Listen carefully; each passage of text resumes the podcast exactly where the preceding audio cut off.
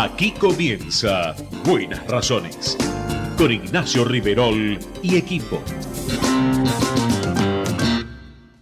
En Lanús tenemos actitud verde. Estamos recuperando 25 plazas y parques del municipio, con nuevos espacios verdes, estaciones de juegos para chicos y mayor seguridad para nuestros vecinos. Informate en lanús.gov.ar. Lanús nos une. Sí es San Isidro. Sí a 3 hospitales con más de 50 especialidades. Sí a 9 centros de atención primaria y promoción de la salud. Y sí al Centro de Estimulación Temprana. ¿Te animás a seguir diciendo que sí a la salud? Yo digo que sí. San Isidro, municipio. ¿Estás buscando ayudas visuales para maculopatía? Solicita un turno en saraco.com o al 4393000 o al 4902-2222. Consulta a tu médico oculista. Porque son tus ojos. Saraco.com. 91 años de historia. Conoce el Palacio Legislativo. Agenda tu visita guiada en legislatura.gov.ar. Legislatura porteña. Nos une a la ciudad. Tarjeta Soy Tigre Digital. La tarjeta Soy Tigre se renueva. Ahora podés usarla desde tu celular. Descarga la app Tigre Municipio y empezá a disfrutar de los beneficios. Contamos con más de 600 comercios adheridos en todas las localidades y descuentos de hasta el 30% en los rubros de gastronomía, indumentaria, entretenimiento, supermercados, estaciones de servicio y farmacias, entre otros. Tigre es mi vida. Tigre Municipio. Si querés emprender, abrir un comercio, empresa o industria, en 3 de febrero sos bienvenido. Te decimos gracias. El costo para habilitar acá es cero, como lo escuchaste. La habilitación es gratis. Además, eliminamos más de 100 tasas y trámites para cuidar tu economía sin trabas ni burocracia. En estos tiempos, más que nunca, estamos del lado del laburo y de los que producen. Más info en 3defebrero.gov.ar. Municipalidad de 3 de febrero. Llegás a tu casa con un auto nuevo. Un auto nuevo llega a una concesionaria en un camión. Un camión sale a la ruta con 80 kilómetros de una planta. A la planta le llegan componentes de una fábrica de autopartes. A la fábrica de autopartes le llega el acero. Al acero lo hacemos pensando en tu auto nuevo. Ternium. Acero para hacer.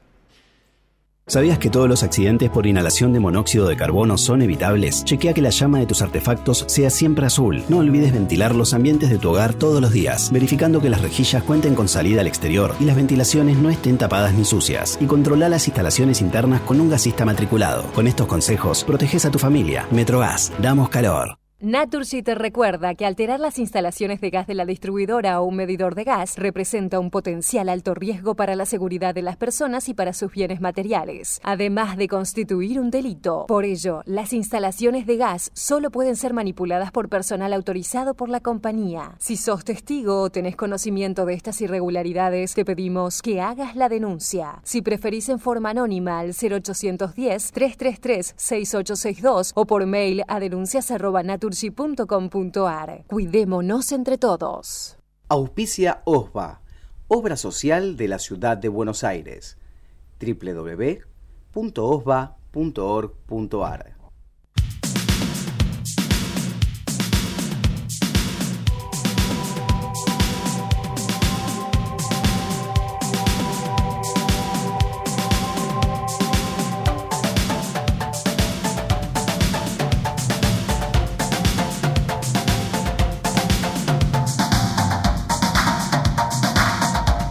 Ahí está.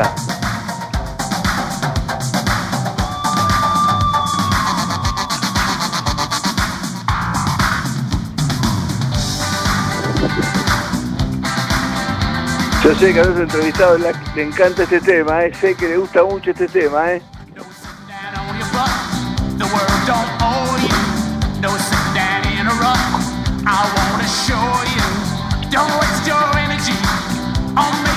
A todos nos gusta este tema. Justamente, porque nos insta a trabajar, nos dice Let's Work, vamos a trabajar. El doctor Matías Norte, que no para nunca de trabajar, Es un capo. Matías, bienvenido. Abrimos Buenas Razones este sábado contigo. ¿Cómo te va? Hola, hola Nacho. ¿Cómo están ustedes?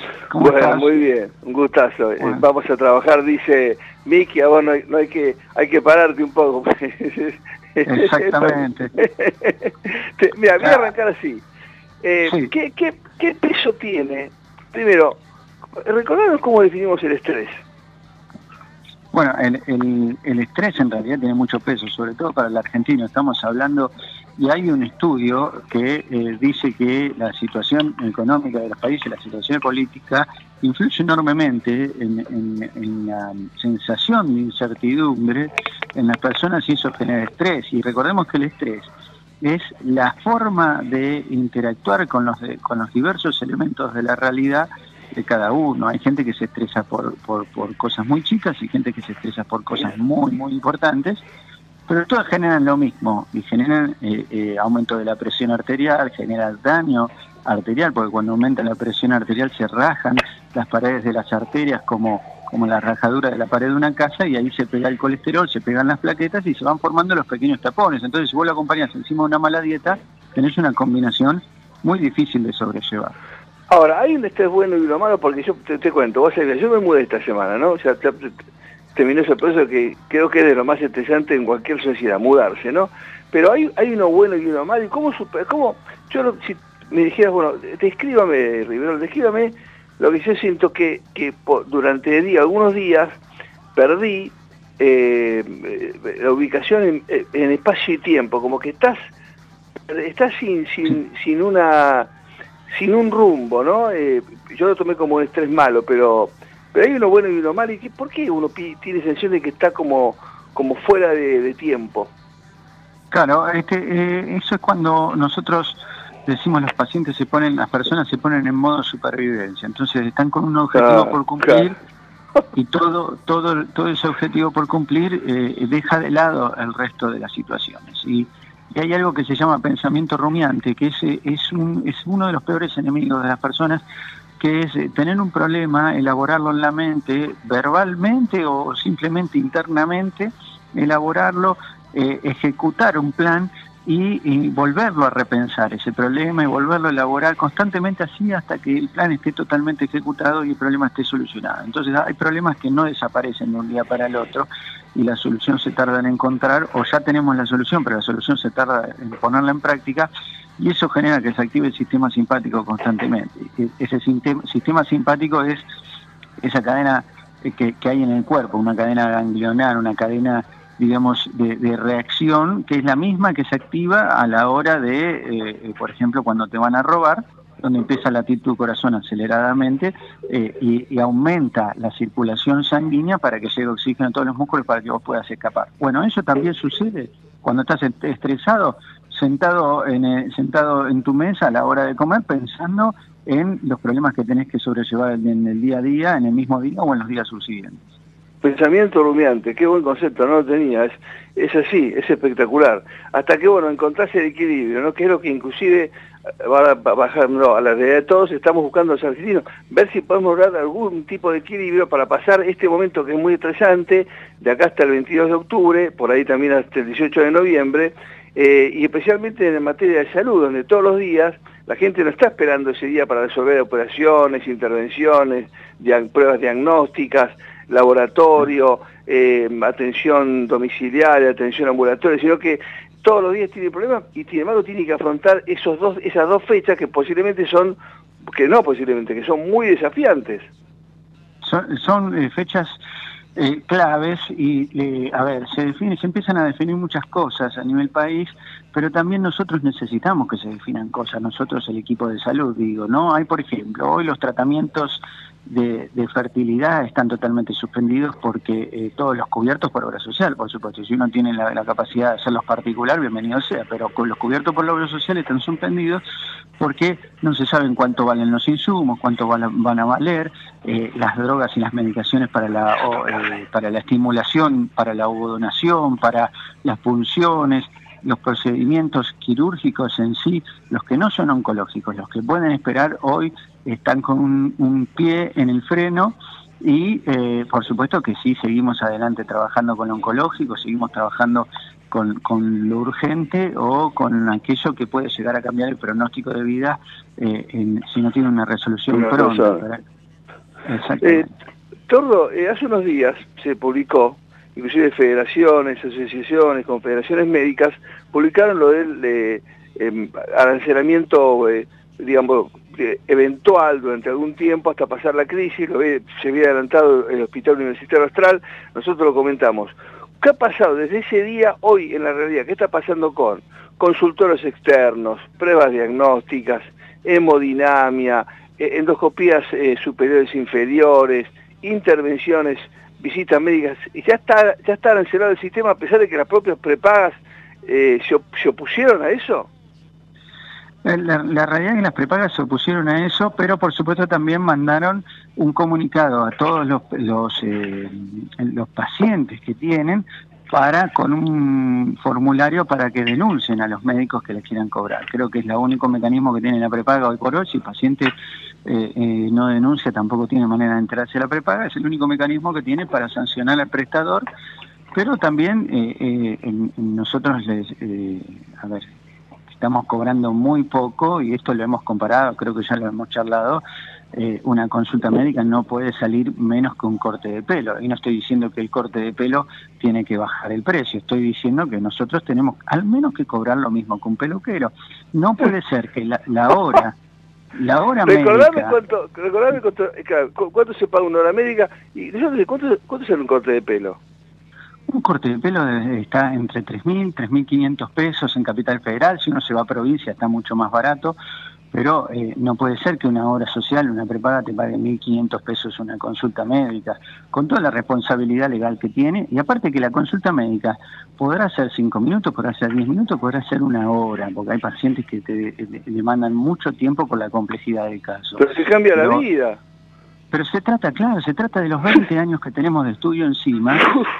Lo que estamos pidiendo son honorarios acorde al esfuerzo y al sacrificio. Yo en este momento, por ejemplo, ahora mismo, estoy en un congreso en Rosario, Congreso de Cirugía de Cabeza y Cuello, que lo tuve, todo lo que salió, el hotel, el viaje, el congreso mismo que hay que pagarlo, todo eso salió de mi bolsillo. Estamos siempre autoabasteciéndonos, tanto de estudios, de cursos, también de instrumental. Todos los elementos que usamos en consultorio salen de nuestro bolsillo. Entonces, fíjate que una hora médica en una guardia no sale más de 1.500 pesos. Estamos cobrando lo mismo que alguien que limpia una casa, con responsabilidades legales que no son de las que limpia, de la gente que limpia una casa. No es lo mismo no limpiar un pasillo, no desinfectar un pasillo, a... por ejemplo, no darle antibiótico a un paciente después de una cirugía. No es la misma responsabilidad legal. Y eso entonces en la realidad ya se viene dando, por ejemplo, con médicos clínicos, con especialistas que te dicen, bueno, perfecto, tenemos fecha para tal día, o el médico ya tal plan no lo atiende, pero si usted quiere venir, por ejemplo, y te decían el costo, ¿no? 3.000, 5.000, 7.000, y hubo inclusive una publicación de cuánto se aspiraba para que un médico no recibiera menos, creo, corregime, de 7.000 pesos. ¿Es correcto eso, Toro? Yo eso lo veo bien, pero ¿eso es correcto? Claro. Sí, es correcto. Es lo que se estipula, una consulta de 6.000 pesos. Y ese valor debe ser completado por el paciente. Eso es lo que dijeron muchas asociaciones. Ya hay un listado de asociaciones que avalan esta conducta. Después, por supuesto, estarán las prepagas por otro lado, que podían poner el grito en el cielo, pero también en el mismo acto tenemos un corte en la cadena diagnóstica que va a traer a colación un deterioro de las estadísticas, claro, por ejemplo, oncológicas a nivel país. Las estadísticas que no son números, son pacientes y son familias enteras que son afectadas por una enfermedad. Entonces hoy vos vas a hacerte una endoscopía y por ahí te dicen, no, sí, yo te hago la endoscopía, te la cubro, la prepaga, todo, pero no te la hago sin anestesia. Entonces te estimulan a que vos termines usando un mecanismo por otro lado, un mecanismo particular. Entonces, en vez de hacerte la endoscopía por la prepaga, te juntás unos 200.000 pesos, unos 215.000 pesos y vas y te pagás una endoscopía particular con anestesia como corresponde, cuando en realidad te lo tendría que haber cubierto la prepaga. ¿Sabés que escuché esta semana en la reunión familiar? Una persona muy especializada de una empresa que brinda servicios a la medicina decía, mirá, que esto lo has hablado vos hace mucho, y bueno, el doctor Garice, el doctor Bordón, que te escucha siempre, todos los grandes amigos, el doctor Cariza, mira, al cual está el sistema, esto va a un colapso, porque ningún actor del sistema está bien. Entonces, es como el sistema provisional. Acá está el sistema en colapso, por colapsar, y me parece que nadie lo quiere reconocer, o que todos lo saben, y nadie se anima a decirlo, o que estamos esperando las elecciones, pero para mí, Tordo, lo que... A ver, no es chiste que el Hospital Universitario Austral anuncie que por 6 meses va a cobrar un arancelamiento, tengas o no prepaga, porque es un hospital modelo en la región. Entonces digo, algo pasa. Claro. Claro, y bueno, nosotros eso lo vemos todo el tiempo en el consultorio, vemos el delay que tienen los pacientes desde que se van con la receta del consultorio hasta que vuelven con el estudio, a veces llega a ser de hasta 3 meses. Uno tiene que andar pidiendo favores a colegas que saben que juegan el mismo juego que nosotros. Yo siempre te hablo desde lo oncológico porque es lo que mayormente es lo que me dedico, sí, pero claro. Nosotros tenemos una red de médicos que digamos que maltratamos de saltear un poco los turnos que te dan las prepagas y empezamos a jugar con los favores. Bueno, vos hacemos una tomografía de este paciente que necesito definirlo porque se nos va a pasar de rosca con el tema del cáncer. Bueno, yo te mando otro paciente, fíjate si me lo contactás para que le hagan la endoscopía. Y así colaboramos entre todos. Yo creo que hoy la salud de la Argentina se sostiene gracias a la importancia que le dan los médicos a los pacientes. La salud de la Argentina se sostiene gracias a la vocación de los médicos que están trabajando por 2 mangos y gracias a la vocación de los médicos que te das cuenta que estudiaron solo para el paciente y no con medicina como si fuera algo para mantenerse y llegar a fin de mes. La medicina es un estilo de vida, pero no es una forma... para vivir económicamente. Está en el juramento, Tordo, corregime, está en el juramento que hacen ustedes. Pero sí, claro que está en el juramento. Y Hipócrates, hay, ¿no? Uno lamentablemente este país te va llevando a empezar a relegar algunas cosas de ese juramento en pro de la vida personal de uno, porque uno se da cuenta que tengo que tener 3 trabajos para llegar a fin de mes. No puede ser que un jefe de servicio de un hospital, de un jefe de servicio, esté cobrando por debajo de la línea de pobreza la mensualidad. Entonces parece, es totalmente ridículo. Es importante, y acá es donde nosotros siempre nos estimulamos entre nosotros, a no perder la vocación, porque hoy es lo único que sostiene a los hospitales en la Argentina. Me consta que vos la tenés intacta, inclusive atendés a la tercera edad en tu consultorio y debes ver que inclusive hasta pañales le faltan, ¿no? Porque PAMI no les entrega pañales. Pero por supuesto, porque después está el discurso de que no, tenemos 36 millones de turnos dados, los pacientes se pueden atender donde quieran. No se pueden atender donde quieran. El paciente, si quiere ir y tocar timbre en Córdoba para atenderse, va a tocar timbre, pero en ese lugar, como saben que no le van a pagar, le van a decir, no, acá no lo atendemos, usted vaya a su hospital donde corresponde. Para conseguir una endoscopía por PAMI es un suplicio, son muchas idas y vueltas. Y incluso uno poniendo urgente, explicando, haciendo un resumen de historia clínica, se pone compleja la situación.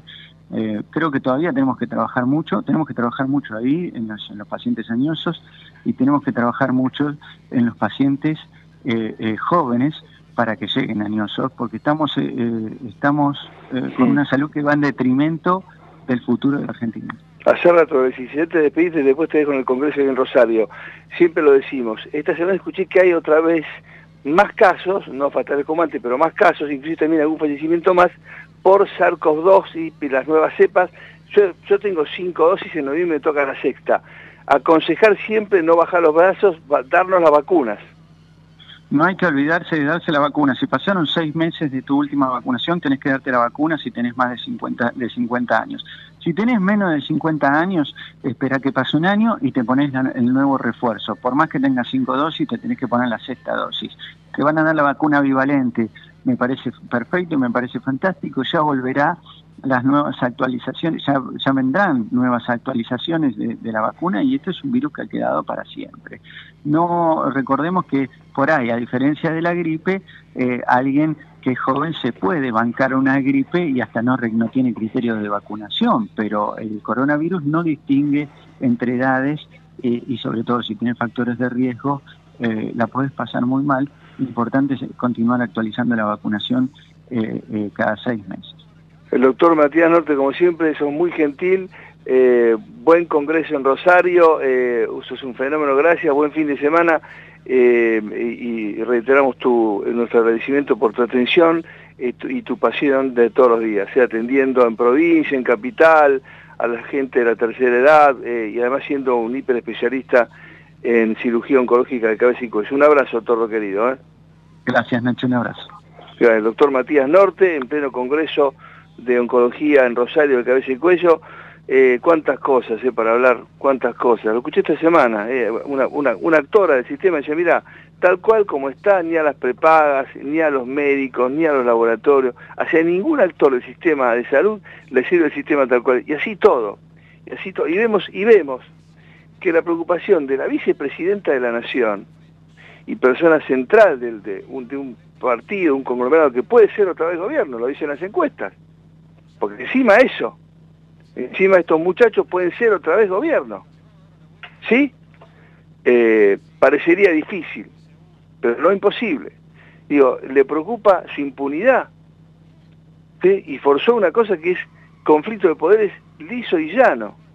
Insistió en traer de vuelta una jueza que la Corte, por una acordada unánime, dijo, se jubiló el 9 de agosto, cuando cumplió 75 años. E insistió, ¿sí? También con la sospecha, ¿no?, de una senadora que viajó, bueno, lo que pasa siempre.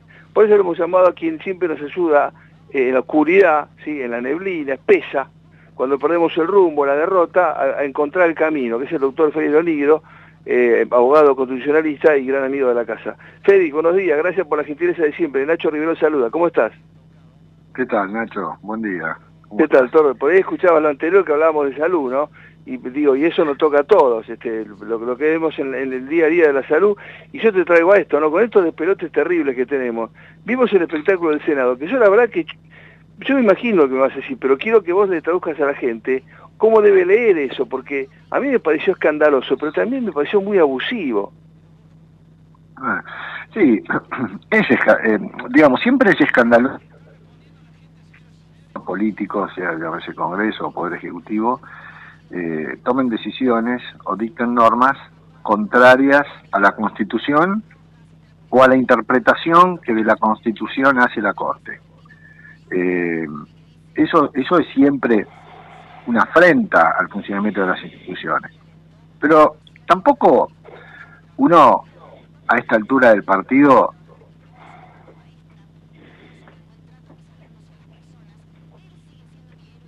antirrepublicano desde la declamación. A ver, el kirchnerismo no es un sistema, o sea, no cree en el sistema republicano, pero no es que no cree en el sistema republicano porque lo interpretamos, ellos lo dicen.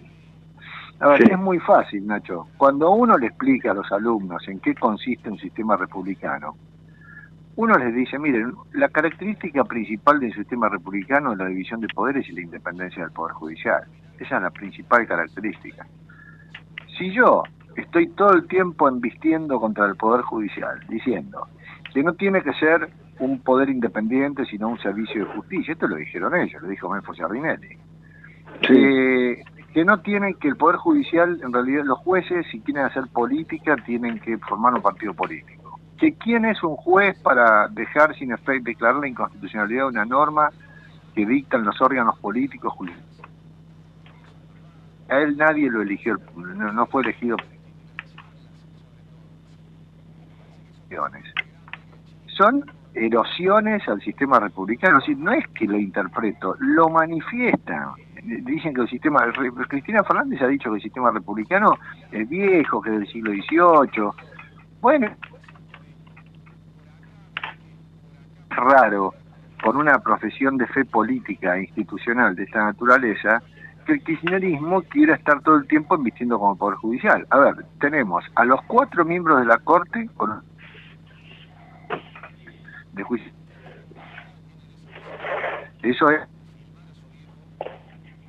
en bloque a toda la Corte Suprema, por el contenido de sus fallos.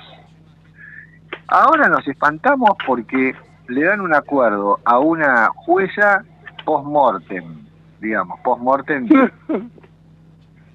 Es muy bueno el concepto. Sinceramente, es el ADN que tienen. Por supuesto que uno siempre se... Cada uno dice, ¿y qué querés que hagan? ¿Que hagan lo que va contrario a su naturaleza? Si son así, son así. Es decir, el tema es que todavía hay un 30% de gente que cree que la solución está dentro de este mismo régimen. ¿Sabés lo que recuerdo? El cuento del escorpión. Son escorpiones. Y yo también digo, son descuidistas. Viste, venía ganancia, venía alquileres. No sé cómo fue que viajó una senadora que tiene que dar muchas explicaciones, que se llama Klegler, y ahí el descuidismo y el escorpionismo kirchnerista metió lo de Figueroa. Claro, claro, exactamente. Bueno, lo que pasa es que ellos son los escorpiones y nosotros todavía hay mucha gente que se disfraza. Quieren volver a subirse arriba al escorpión para que los haga cruz.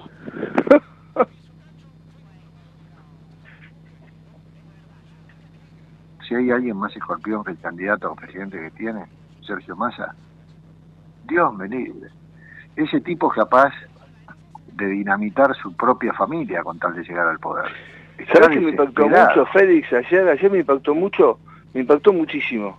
Porque vos podés estar o no con el peronismo. Yo hace 42 años que hago esto, ¿no? Empecé antes de que recobremos la democracia y cubrí muchos años gremiales. Entonces, que en el acto sindical los muchachos canten la marcha peronista, inclusive yo muchas veces lo tuve que cantar como uno morada, ¿no? Me hacían cantar la marcha porque estaba por Rivadavia, pero que digan ellos, primero está la patria, después los hombres, después el movimiento y por último los hombres. Pero ¿sabés cuando lo dijo Massa? Yo la verdad que no le creí, Feli, porque eso no lo puede decir cualquiera, ¿viste? Pero, a ver, vamos a suponer, porque están las teorías de aquellos que dicen que Massa no es un hombre del peronismo, que en realidad... Todos saben que Massa es un...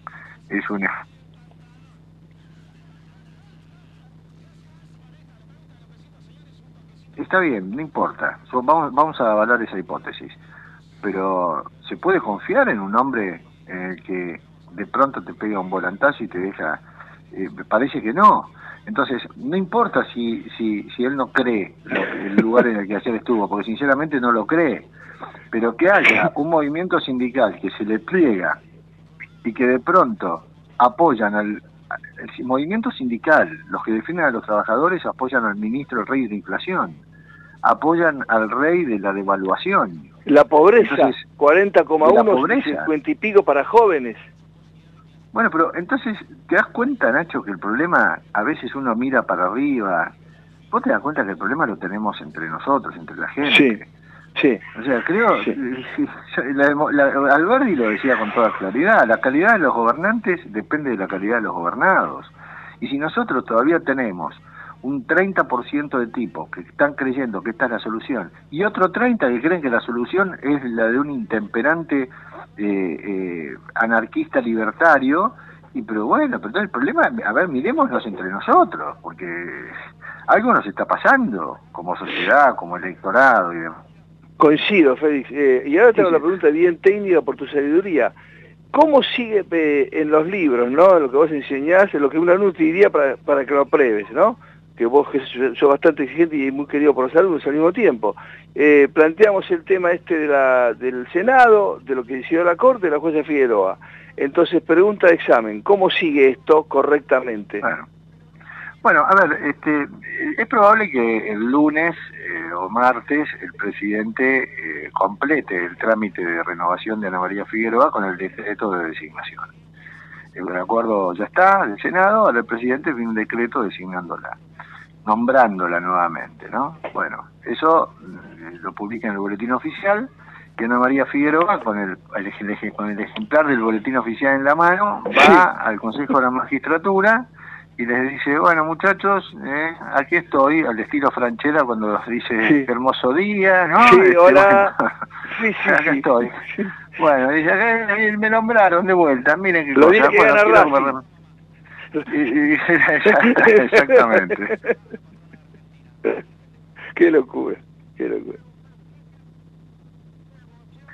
No, pero mire, está el fallo de la Corte. Sí, bueno, está el fallo de la Corte, pero yo tuve el acuerdo del Senado y me designó otra vez el presidente. Y el Consejo de Magistratura dirá, bueno, vamos a hacer una cosa. Vamos a preguntarle a la Corte a ver qué opina, porque, qué sé yo, pareció más lógico. Y cuando vuelva a la Corte, los cuatro integrantes de la Corte que se van a estar reponiendo del ataque de carcajadas que les produjo el acuerdo del Senado, se van a reponer y le van a decir, señora, ya le dijimos que usted cesó en su cargo. Bueno, sí, pero el Senado me aprobó el pliego, el presidente, bueno, mire, vamos a hacer una cosa, usted ya cesó en su cargo, y el acuerdo que le dio el Congreso y la designación del presidente son extemporáneos. Y como tales, y si son extemporáneos, son nulos y son inconstitucionales. Así que no desarme la valija, señora. Usted se vuelve a su casa. No hay recuperación de cargo ni nada por el estilo. Esto es lo que va a pasar. Yo lo digo así, medio con sorna, medio... pero esto es lo que va a terminar... Es decir, que la Constitución le hizo cesar. Mirá, vos imaginate un médico en un quirófano. Sí. Se le muere el paciente. Con una medicación, con un suero intravenoso, me dice, se murió, doctor. No, pero quiero darle esta medicación. No, se murió, no debe nada. Claro, no hay explicación posible. No hay, lo que pasa es que ¿dónde empieza y termina el conflicto de poderes? Porque algunos dicen, bueno, es un conflicto de poderes, ellos pueden seguir insistiendo y se plantea el tan temido conflicto de poderes, Tordo. No, mira, el conflicto de poderes, siempre cuando hay poderes independientes y poderes en los que hay controles cruzados, porque así lo establece pesos y contrapesos, ¿no? El sistema de checks and balances que establece el sistema republicano, siempre que ocurre eso hay algún conflicto por ahí. El tema es que se solucione dentro del sistema. Imagínate que el presidente veta una ley y, bueno, de algún modo se produce un conflicto de poderes. Un juez declara la inconstitucionalidad de una norma y, bueno, se declara un conflicto de poderes. Acá, en este caso, hay un poder judicial que dijo una cosa y el Senado que dice, ah, le doy el acuerdo igual. Bueno, ¿cómo se soluciona esto? Simplemente vuelve a la Corte y la Corte dice, no va más. Ahora, la jueza va a decir, yo me quedo. Bueno, mire, no me obligué a tener que poner un policía en la puerta de Comodoro Pi y no dejarla entrar, señora. Claro, sería gravísima. Es muy fácil, se pone un cano en la puerta. La cuestión de fondo, ¿no? Es decir, los sauces y Otesur, causa que reabrió el tribunal con 2 integrantes. Por ahí también pueden ganar tiempo, porque el tribunal se puede abocar a la instancia que sigue en materia de corrupción en la obra pública con los sauces y Otesur, o logra lo que quieren, que es ganar tiempo. No. La causa, los plazos procesales y el trámite procesal de la causa no se detiene. No nos olvidemos que Ana María Figueroa fue reemplazada por Alejandro Slocard. O sea que, y la presidencia de casación que tenía Figueroa la tiene ahora Borinsky. O sea que, en definitiva, las causas van a seguir. Hay una apelación del abogado Cristina Fernández respecto de esta decisión de casación de que se haga el juicio oral en Otesur Los Sauces. Bueno, eso es una apelación, pero la designación el acuerdo que se acaba de brindar, no va a frenar las cosas. La causa seguirá adelante, con toda la lentitud y con toda la parsimonia que siguen las causas siempre, ¿no? Pero no hay aquí una obstrucción ni una demora. Si lo que pretendió Cristina Fernández con esto es demorar la causa, no lo va a lograr, definitivamente. Félix, como siempre, sos muy amable, muy gentil, te deseo un buen fin de semana, gracias por la amabilidad de siempre, la gentileza, la claridad, te mando un fuerte abrazo, que descanses el fin de semana y, como siempre, a tus órdenes. Igualmente, Nacho, buen fin de semana para vos y todos. Gracias, profesor. Hasta la próxima, gracias. Gracias, el doctor, el profesor Félix Lonigro, abogado constitucionalista eminente, de las opiniones más respetadas, un hombre además con una valentía y una claridad en sus dichos, un hombre muy respetado desde la Universidad de Buenos Aires a todos los claustros donde enseña Derecho Constitucional, conversando con nosotros. Es clarita la cosa, no se puede, no hay mucho para forzar. Bueno, sábado 30 de septiembre, también se hizo largo septiembre, Está el genio de Javier Martínez en la operación técnica, está Aldana Romaniuk en la producción periodística y, por supuesto, nos quedamos aquí con Buenas Razones en Ecomedios, nuestra querida casa, ya tantos años, acompañándonos en el sábado hasta las 11 de la mañana, con un lindo clima, tenemos 10 grados 6, por ahí se subió un poquito la temperatura, sol, vamos a una máxima linda, también mañana una máxima de 21, día de superclásico hoy, mañana, hoy juega Racing y el Rojo, en la cancha de la Academia. Mañana River, Boca, Boca River. Mamita, ¿cómo está el doctor Lonigro? Ahora me olvidé, me acordé, no le pregunté por el Superclásico y el partido de la semana. Bueno, y por supuesto, en un rato los Pumas, ¿cómo debe estar Marcelo Orlando? Mamita, los Pumas con Chile. A priori es un partido que los Pumas deberían resolver fácil, pero bueno, tengo mi reserva. Bueno, y el resto de las cosas. Nos quedamos aquí en Ecomedios con buenas razones hasta las 11 de la mañana.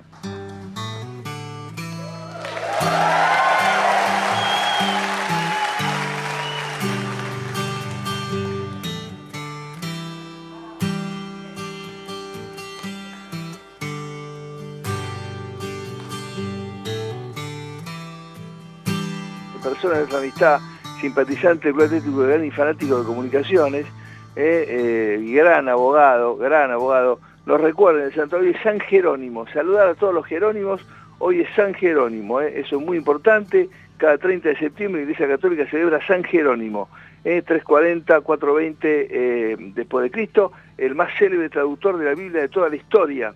Es uno de los 4 padres de la Iglesia, al lado de San Agustín, San Ambrosio y San Gregorio. Ostenta también el título de doctor de la Iglesia. Jerónimo de Estridón, como también se lo conoce, fue el gran traductor de la Biblia de la Antigüedad y quien por la pulcritud de su trabajo y el conocimiento de la escritura y las lenguas antiguas que poseía, marcó para siempre la tradición exegética de la Iglesia, la tradición interpretativa, ¿verdad?, de la Iglesia. Gracias, querido Charlie Batone, por recordarnos que es San Jerónimo. Y siempre para nosotros es San Martín, no porque es San Martín, sino porque es Luisito San Martín, uno de los decanos de la Sala de Gobierno, hombre del poder, hombre así como en Superagente 86, que hay una gente en cada lugar, adentro de un reloj cucú, atrás de una columna, abajo de una... Siempre Luis está en el poder, ¿no? Va de Olivos al Instituto Patria, del Patria al radicalismo, al PRO, va a las provincias, está en todos lados. Es una especie como de grupismo de cobertura política. Bueno, Luisito, buen día, ¿cómo andás? Bien, un poco sofocado, pero bien. Me imagino, porque estuviste en el Senado, yo sé que estuviste en el Senado, no, y en un momento porque... casi levantás la mano, pero bueno. Sí, no la pude levantar, alguien no me dejó, pero... Pero lo que pasa es que ando en el baúl del coche de Massa, de un lado para el otro, porque en realidad no sé dónde está el gobierno, ¿entendés? Claro, lo estás buscando, por eso digo, vos estás... No, pero Massa te conoce, te aprecia mucho. Decirle que te lleve el asiento del acompañante, que te conoce. Escuchame. No, pero quedaría feo para la foto. Queda muy mal, porque mirá, ya se hizo amigo de la Baña. Ayer con los sindicalistas cantó la marcha peronista. No, Luisito, yo a viva voz. Yo no le puedo creer. Yo le he cantado, ¿no? A mí por Rivadavia, vos sabés muy bien, me han obligado en varios congresos a cantarla, muy divertido, me reía y la verdad que era una murada. Pero digo, hay frases que no puede decir cualquiera. Para mí esta frase, primero está la patria, segundo el movimiento, por segundo resumen, por último el movimiento. La pueden decir nada más que los periodistas de ley. Yo cuando la dije, listo, bueno, ya está. Se olvidó de algo. Primero está la patria, segundo está Massa, tercero está el movimiento y cuarto lo que venga. Bueno, es así, ¿eh? Es así. Mamma mía. Además, en una campaña verdaderamente sospechosa. Muy sospechosa. Para que la gente lo entienda, hay muchas reuniones de gente muy cercana a nuestro querido amigo Massa, ¿no? Con un muchacho de Milei. ¿Crees que te dé alguna? Sí. Por ejemplo, el 16 de abril se reunió Ritaco, que es un hombre... cercano a Milei. Milei también se reunió con Juan Manuel Olmos, esto fue no hace tanto tiempo. Hombre de Alberto también, no, estoy equivocado. Sí, también. Eso fue el 18 de junio, una reunión donde participó Marra también, este famoso Ritaco, hombre cercano, con Juan Manuel Olmos otra vez, el 15 de julio, y finalmente la reunión siguió haciéndose entre equipo y equipo, con delegados. ¿Qué significa esto? Que van y dicen, che, qué figurita tenés, te cambio a perfumo por Daniel Onega. No, es otra cosa. Acá están hablando de cómo van a ser estas elecciones. Y te estoy hablando de abril. Sí. ¿No? Imaginás si eso fue en abril, lo que puede haber sido en agosto. ¿Sabes por lo que estaba pensando, Luis? Que pensé toda la semana, a lo que lo estás contando, nos estamos encaminando a la mayor trampa que sufrió la democracia desde el 83. Nos están trampeando, es un ardid. Estamos por caer en el ardid más grande de la política de los últimos 40 años. Yo coincido con vos plenamente, si es que los argentinos no piensan. Y esperemos que esta vez, lamentablemente hay cierto voto de Milei que no es un voto pensado. Es simplemente un voto para cambiar. Para ver, bueno, que venga otra cosa. Disruptivo, ¿no? Exactamente. Entonces, no les importa quién está con el equipo de Milei. ¿Quién va a ser su ministro? ¿Labaña? ¿Quién va a ser su canciller? ¿Y qué les importa? No importa, que gane Milei. Y lo que ayer dijo Martín Krausen, quien vos conocés muy bien. Sí. Vos tenés una experiencia de fraseo, de dichos, e inmediatamente tu cara, escuchando una entrevista, reflejaba tu título para la agencia. Lo que ayer dijo Krause en otra época era el cadalso. Sí, y claro. Fíjate que causó conmoción, pero el tipo lo dijo. Digamos, y lo que más me impacta, que escuché, que eso fue lo primero que le vino a la mente. Lo primero que le vino a la mente fue hablar de la Gestapo, y de que si los argentinos hubieran manejado la Gestapo, ese temible aparato de seguridad, de espionaje, de crimen y de muerte, hubieran muerto menos judíos de los nazis. Es una locura, es decir, un hombre que es el principal asesor de educación de Milei. Pero yo te voy a decir algo, Nacho. Ninguna palabra se dispara porque sí. Ninguna palabra, ninguna frase, ninguna paradoja, digamos, de señalar semejanzas a la historia, se dispara porque sí. Esto no significa que vaya a pasar, que vayamos a tener una Gestapo. No, pero eso fue lo primero que te vino, capo. Eso fue lo primero que te vino a la mente. Pero ¿cómo puede ser que un tipo que piensa así, porque está diciendo lo que él piensa, puede llegar a tener el cargo que pueda tener? Ahora, ¿cómo le haces entender esto a un 30% mínimamente, a un 30% de la población? Si hace 20 años vienen votando lo mismo que nos ha destruido.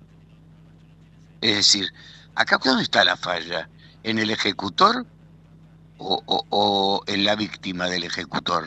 Creo que en las dos partes. Sí. Ese es el gran problema de los argentinos. No pensar el voto. Entonces, muy bueno lo que decís.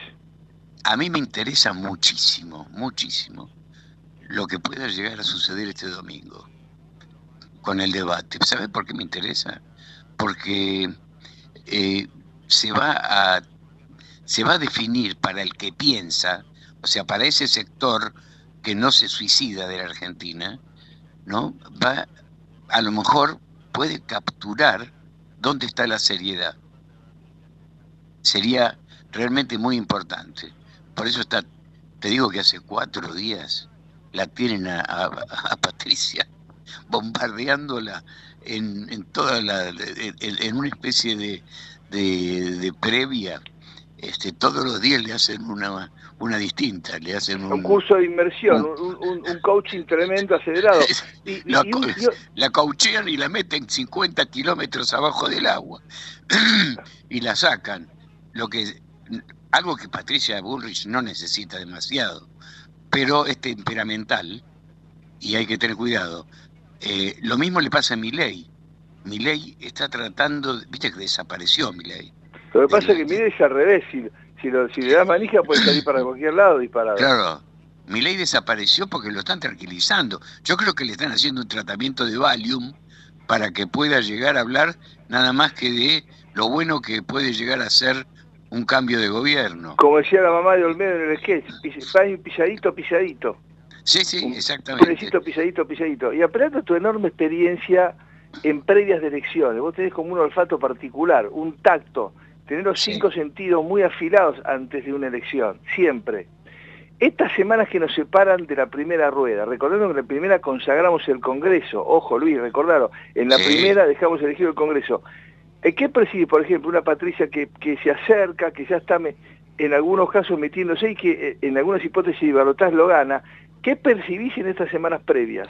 Mira, yo creo, el país ha mostrado esto, ¿no? Más allá de algunos experimentos, el país ha mostrado que buscó, por lo menos las provincias, buscaron tranquilidad democrática, buscaron coherencia democrática, buscó el país, las provincias, una búsqueda de certeza política. ¿Sabés a qué me juego? Y bueno, puedo equivocarme, pero tal cual están las cosas, ¿no? Fíjate vos, los aumentos, cómo viene el tema de los salarios, los jubilados, que con 15 lucas lo quieren arreglar. Son 5 millones de tipos. No, pero no le dan, Luisito, no le dan pañales. Un comunicado oficial de PAMI que no le dan pañales. Pero yo escuchaba, el programa lo escuché todo, desde el principio al final. Y lo escuchaba a nuestro querido médico. Terrible. Lo que sucede, y además tengo a mi hermano que es médico, que trabaja en el hospital, en un hospital público, además de trabajar en uno privado. Imágenes. El diagnóstico por imágenes, por lo tanto llegan tipos con los huesos en la cabeza, más o menos, y no tienen con qué internarlos. Es algo tenebroso lo que está pasando. Tenebroso, la salud está en el último lugar. Bueno, es todo esto, la salud, el empleo. Sí, mira, yo te doy un dato. Andá a cualquier negocio que tenga un empleado nuevo y te va a hablar en venezolano o en colombiano. Pero no hay duda, Y gentil, amable, lleno de experiencia, es doloroso, pero, Luis. Mi pronóstico entonces es... Si priva el mínimo pensamiento de lo que puede llegar a ser el futuro laboral de cada uno y no depender solamente de la dádiva del Estado, creo que vamos a tener otra provincia de Buenos Aires. Yo te escucho, Luis. Por muy poco, por muy poco.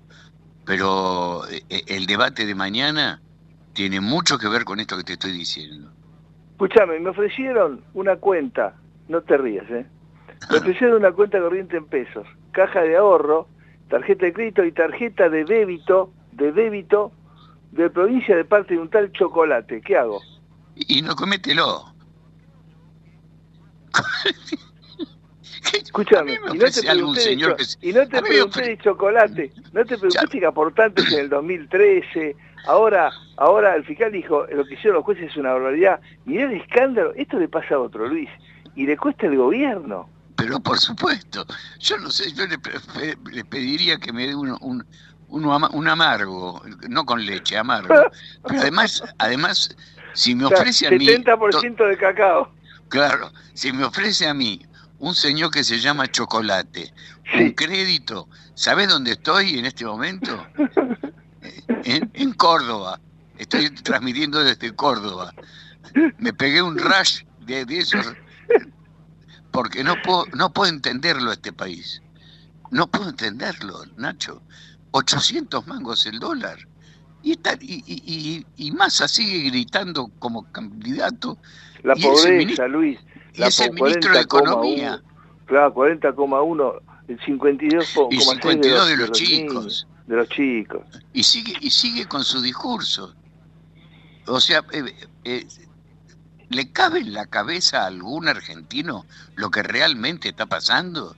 Por eso coincidimos plenamente en que es una elección rara, por los entuertos que puede haber, pero además es una elección que tendría su lógica si uno observara la situación social de los argentinos.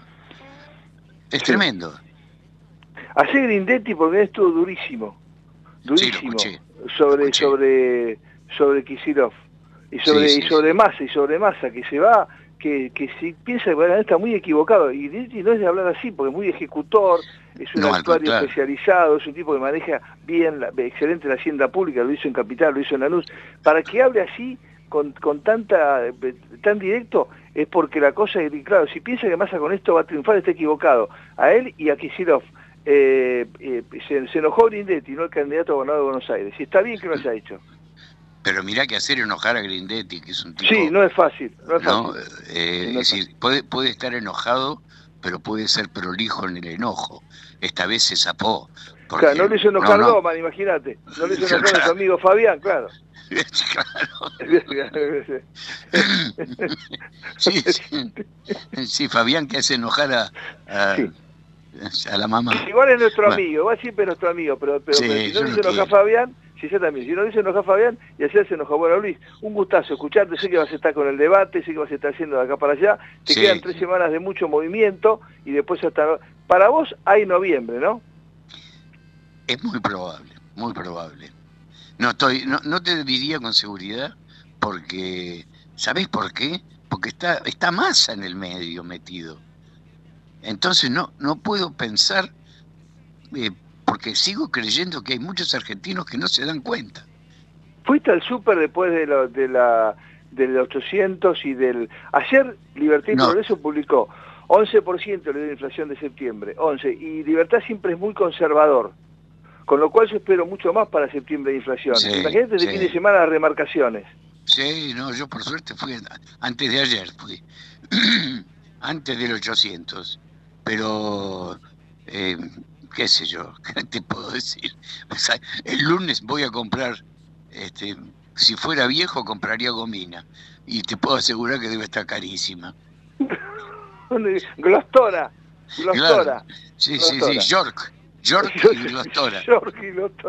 Bueno, Luisito, un fuerte abrazo, te queremos mucho, saludos para todos los San Martínez, especial para el doctor, que a veces saca el guardapolvo y hace de Luis San Martín periodista, y a veces Luis San Martín periodista, cuando se pone el guardapolvo, sí, y por supuesto con prudencia le pregunta al hermano que está haciendo de periodista, es así. Claro, sí, mucho peor es cuando yo me pongo el guardapolvo y hago de médico.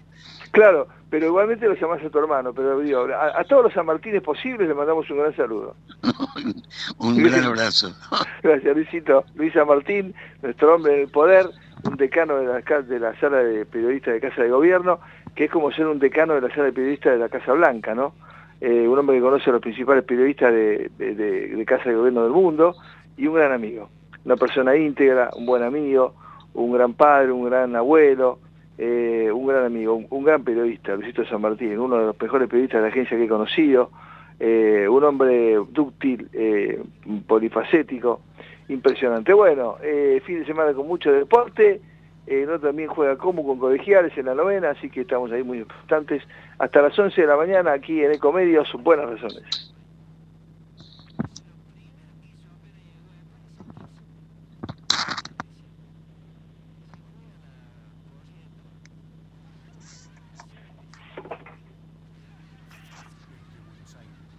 Transmite LRI 224, AM 1220, Ecomedios.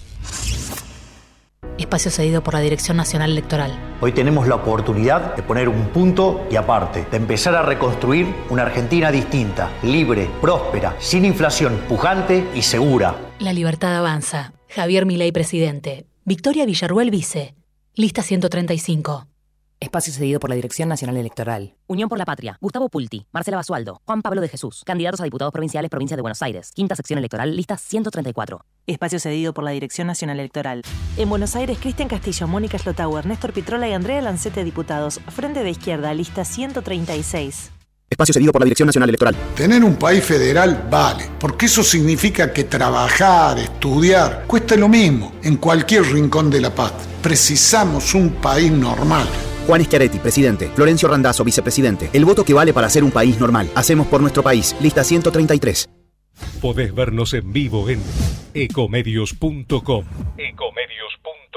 Contenidos audiovisuales. Conectate con nosotros. Contestador 5-254-2353. En Lanús tenemos actitud verde. Estamos recuperando 25 plazas y parques del municipio, con nuevos espacios verdes, estaciones de juegos para chicos y mayor seguridad para nuestros vecinos. Informate en lanús.gov.ar. Lanús nos une. Sí es San Isidro. Sí a 3 hospitales con más de 50 especialidades. Sí a 9 centros de atención primaria y promoción de la salud. Y sí al Centro de Estimulación Temprana. ¿Te animás a seguir diciendo que sí a la salud? Yo digo que sí. San Isidro, municipio. ¿Estás buscando ayudas visuales para maculopatía? Solicita un turno en saraco.com o al 4393000 o al 4902-2222. Consulta a tu médico oculista. Porque son tus ojos. Saraco.com. 91 años de historia. Conoce el Palacio Legislativo. Agenda tu visita guiada en legislatura.gov.ar. Legislatura porteña. Nos une a la ciudad. Tarjeta Soy Tigre Digital. La tarjeta Soy Tigre se renueva. Ahora podés usarla desde tu celular. Descarga la app Tigre Municipio y empezá a disfrutar de los beneficios. Contamos con más de 600 comercios adheridos en todas las localidades y descuentos de hasta el 30% en los rubros de gastronomía, indumentaria, entretenimiento, supermercados, estaciones de servicio y farmacias, entre otros. Tigre es mi vida. Tigre Municipio.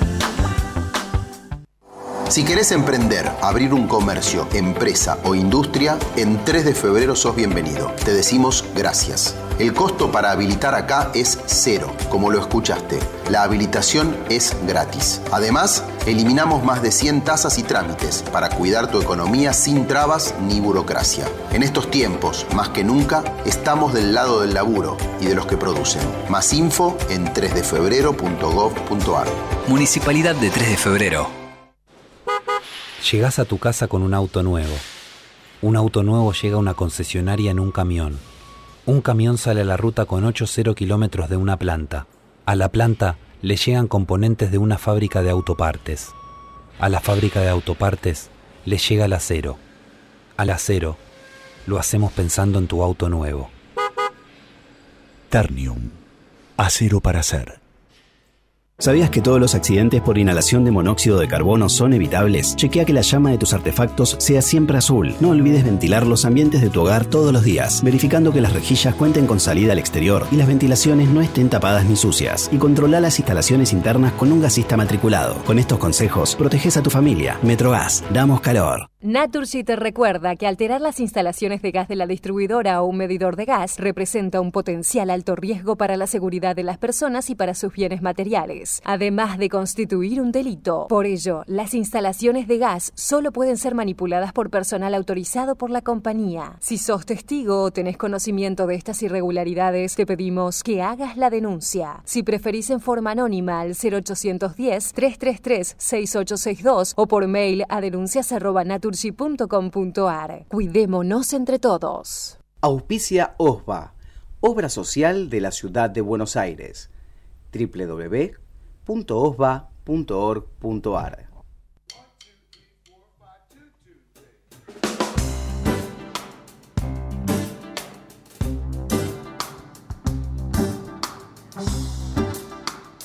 Qué lindo que es esto, qué lindo que es esto. 7 days is all she wrote, the kind of ultimatum note she gave to me, she gave to me. When I thought the field had cleared, it seems I'd rather suit appear to challenge me. Muy bien, siempre es un gustazo saludar a Marcelo Orlando, que hoy debe tener un día de mucha expectativa porque juegan los Pumas contra Chile, partido que siempre es un clásico porque es el sudamericano. Creo que la primera vez que 2 sudamericanos se enfrentan en un mundial de rugby, Marcelito querido. Y bueno, y otra vez, pregunta de examen, ¿no? Decime, decía el doctor Lonigro, persona de tu amistad, que lo que ha hecho el Senado esta semana y lo que está haciendo el kirchnerismo, que yo lo digo, es descuidista y además es escorpioniano, ¿no? Escorpioniano. Es el escorpión. Siempre te cruza el río, pero como te estás por llegar a la próxima orilla, te pica y te dice, bueno, mi naturaleza es el escorpión. ¿Cómo te va, Marce? Bienvenido, buen día. Hola, Nacho, ¿qué tal? Muy buenos días. Sí, efectivamente. Vos sabés que yo no pude escuchar la nota con el doctor Lonigro, pero bueno, me imagino que debe haber coincidido con lo que me dijeron algunos magistrados de Comodoro Pi. Para ser magistrado, para ser juez, tenés que tener valores personales, ser imparcial, ser independiente, tenés que tener condiciones académicas, tenés que tener condiciones intelectuales, y hay algunas personas que son impropias, que son indecorosas, que son vergonzosas, que son deshonrosas, me dije. Porque no solo hay que echarle la culpa a Cristina, que impulsó a los senadores de su bancada a votar por algo que no debería haber votado, pero sino que además Cristina es como extremadamente egoísta y lo único que piensa es en su impunidad, en garantizarse la impunidad, garantizarse una justicia dependiente y que le y que la tapen todos los chanchullos que ha cometido en su carrera política, ¿no? Pero bueno, hablaste como si hubieras escuchado la nota, es casi como si hubieras escuchado la nota, y esto que me decís, yo lo recuerdo, porque ya me lo dijiste la semana pasada, y antes también, siempre vos me recordás la probidad, que es condición sine qua non de los jueces, ser probos, del Ministerio Público, ser probos. No solo hay que serlo, sino también hay que parecerlo. Nacho, vos sabés que a mí me tocó, ahora después si querés te cuento, estuve cubriendo el jury de enjuiciamiento al juez federal de Mendoza, Walter Bento. Mamá mía. Que si vos cerrás los ojos y le cambiás el timbre de voz, es Cristina, me quiere meter preso, las barbaridades que yo he escuchado, pero bueno, Nacho... La posverdad, Marcelo, la posverdad. Tal cual, tal cual, tal cual. Bueno, lo cierto, Nacho, es que para que se haga efectiva la designación de Figueroa como jueza por 5 años más, se necesita un decreto del presidente Alberto Fernández, que ya voceros y allegados al POTUS dijeron que bueno, que ya lo firmaría el lunes, ¿eh? Es hora que haga algo, digamos. Bueno. Eso era, por lo menos, está mal, pero bueno, por lo menos aunque sea algo malo, pero que haga algo, digamos. Sí, alguien, ¿no?, tiene una lapicera por ahí a mano, alguien tiene una lapicera por ahí a mano, dijo el POT. Claro, ¿no? Sí. Claro. Me mandaron a firmar algo, porque ni lapicera. Se necesita este decreto presidencial y luego de ese decreto se necesita publicarlo en el boletín oficial. A ver, me imagino que Lonigro debe haber dicho lo mismo. Muchos me comentaron. Sí, dijo eso. Y después me contó qué va a pasar. Vos que llegás a las 6 de la mañana al Palacio y ya te recordás, a veces se cierran las puertas cuando te sienten, como la película El Padrino, cuando el hijo del panadero viene subiendo la escalera y Michael Corleone se asusta, piensa que viene a matar al padre y se lleva a la cama. Vos cuando vas subiendo las escaleras del Palacio ya algunas puertas se cierran porque saben que te vas a meter. Como vos llegas temprano, ya va a llegar, después que se firme el decreto y se publique, eso va a llegar a la Corte, antes va a pasar por Casal. Y ahí la Corte, ¿qué va a decir? ¿Y qué va a decir? La Corte nunca borra con el codo lo que escribe con la mano. La última palabra siempre la tiene el máximo tribunal de justicia de nuestro país. A ver, ¿qué me dijeron? A mí me dijeron, mira, los pasos a seguir... es que la jueza, que ya no es más jueza, si quiere volver a ser magistrada, tiene que ir al Consejo de la Magistratura, concursar por algún cargo que esté vacante, y una vez que haga el concurso, tiene que quedar en una terna de los 3 primeros mejores alumnos que dice que sacaron el puntaje, digamos. Y una vez que quede en esa terna, realmente ahí conseguir un nuevo aval. Así que mirá todo lo que le faltaría a la doctora Figueroa para volver al cargo. Bueno, Yo ni te voy a mencionar lo que dijo el barra brava ministro de Justicia que tenemos, el doctor Martín Soria, ¿no? Porque es un impresentable para mí. Claro, culpa a la Corte de no cumplir con la Constitución Nacional. Pero bueno, ojo que a Cristina esta semana por impulsar este pliego de la jueza Figueroa en esta sesión del Senado le costó una nueva denuncia penal por incumplimiento de los deberes de funcionario público. La presentación ya fue radicada en Comodoro Pi, y es por forzar el tratamiento del pliego de la jueza Ana María Figueroa, que no debería haberlo hecho. Así que, bueno, que le hace una mancha más al tigre, ¿no? Marce, y como digo siempre, vos como conocés todas las causas desde hace 40 años, te traigo a los 7 Sur. Esto puede lograr dilación, se nombró a Slocar, ¿no? Que en esta no opina, pero está completa la sala. Esto puede lograr, por ejemplo, dilatar, mientras que se resuelve este incidente, que esto, que lo otro, que viene, publica, que firma Fernández, que va al Consejo. ¿Puede dilatar, que puede ser un objetivo o no? No tiene nada que ver. Mirá, esto me lo contestaron no uno ni dos, 4 jueces. Me dijeron, Cristina puede pedir anular la reapertura del caso, pero ningún juez lo va a aceptar. ¿Por qué? Porque es lo que resolvieron los doctores Barretaveña y el otro Petrone, es cosa jugada. Esto tienen que ir a la corte. Esto claro. Es así. Si quieren apelar, apelen, pero a donde corresponde. Anular, no. El fallo ya está. Anular, no. Por eso yo te decía en programas anteriores, Nacho, que también tienen que hacer autocrítica muchos jueces federales que son independientes, como en este caso Barretaveña y Petrone, porque ellos también estuvieron cajoneando la causa desde fines de noviembre del año pasado. Y eso también claro. Es artiempista en la justicia federal. Y eso claro. También hace que no sea una conducta decorosa de un magistrado. Coincide. Entonces, todo lo que sea dilación, todo lo que sea patear para adelante, todo lo que sea garantizar la impunidad, porque ojo, Nacho, nosotros esto lo hemos dicho muchas veces, normalmente casi el 80% de las causas que se tramitan en Comodoro Pi por corrupción tardan entre 10 y 14 años, y la mayoría quedan prescriptas por el paso del tiempo, no porque son inocentes, sino por el paso del tiempo, quedan prescriptas, quedan impunes. Y esto es gravísimo. Por eso los argentinos tenemos tan mala imagen de la justicia de nuestro país. ¿Cuántas veces me lo has dicho? ¿Cuántas veces me lo has dicho? Y otra vez, como vos recorres todos los pasillos y hablás con los jueces, te tomás un cafecito, cuando se conocieron el Senado, ¿están con bronca? ¿Hubo indignación? ¿Cómo reaccionaron?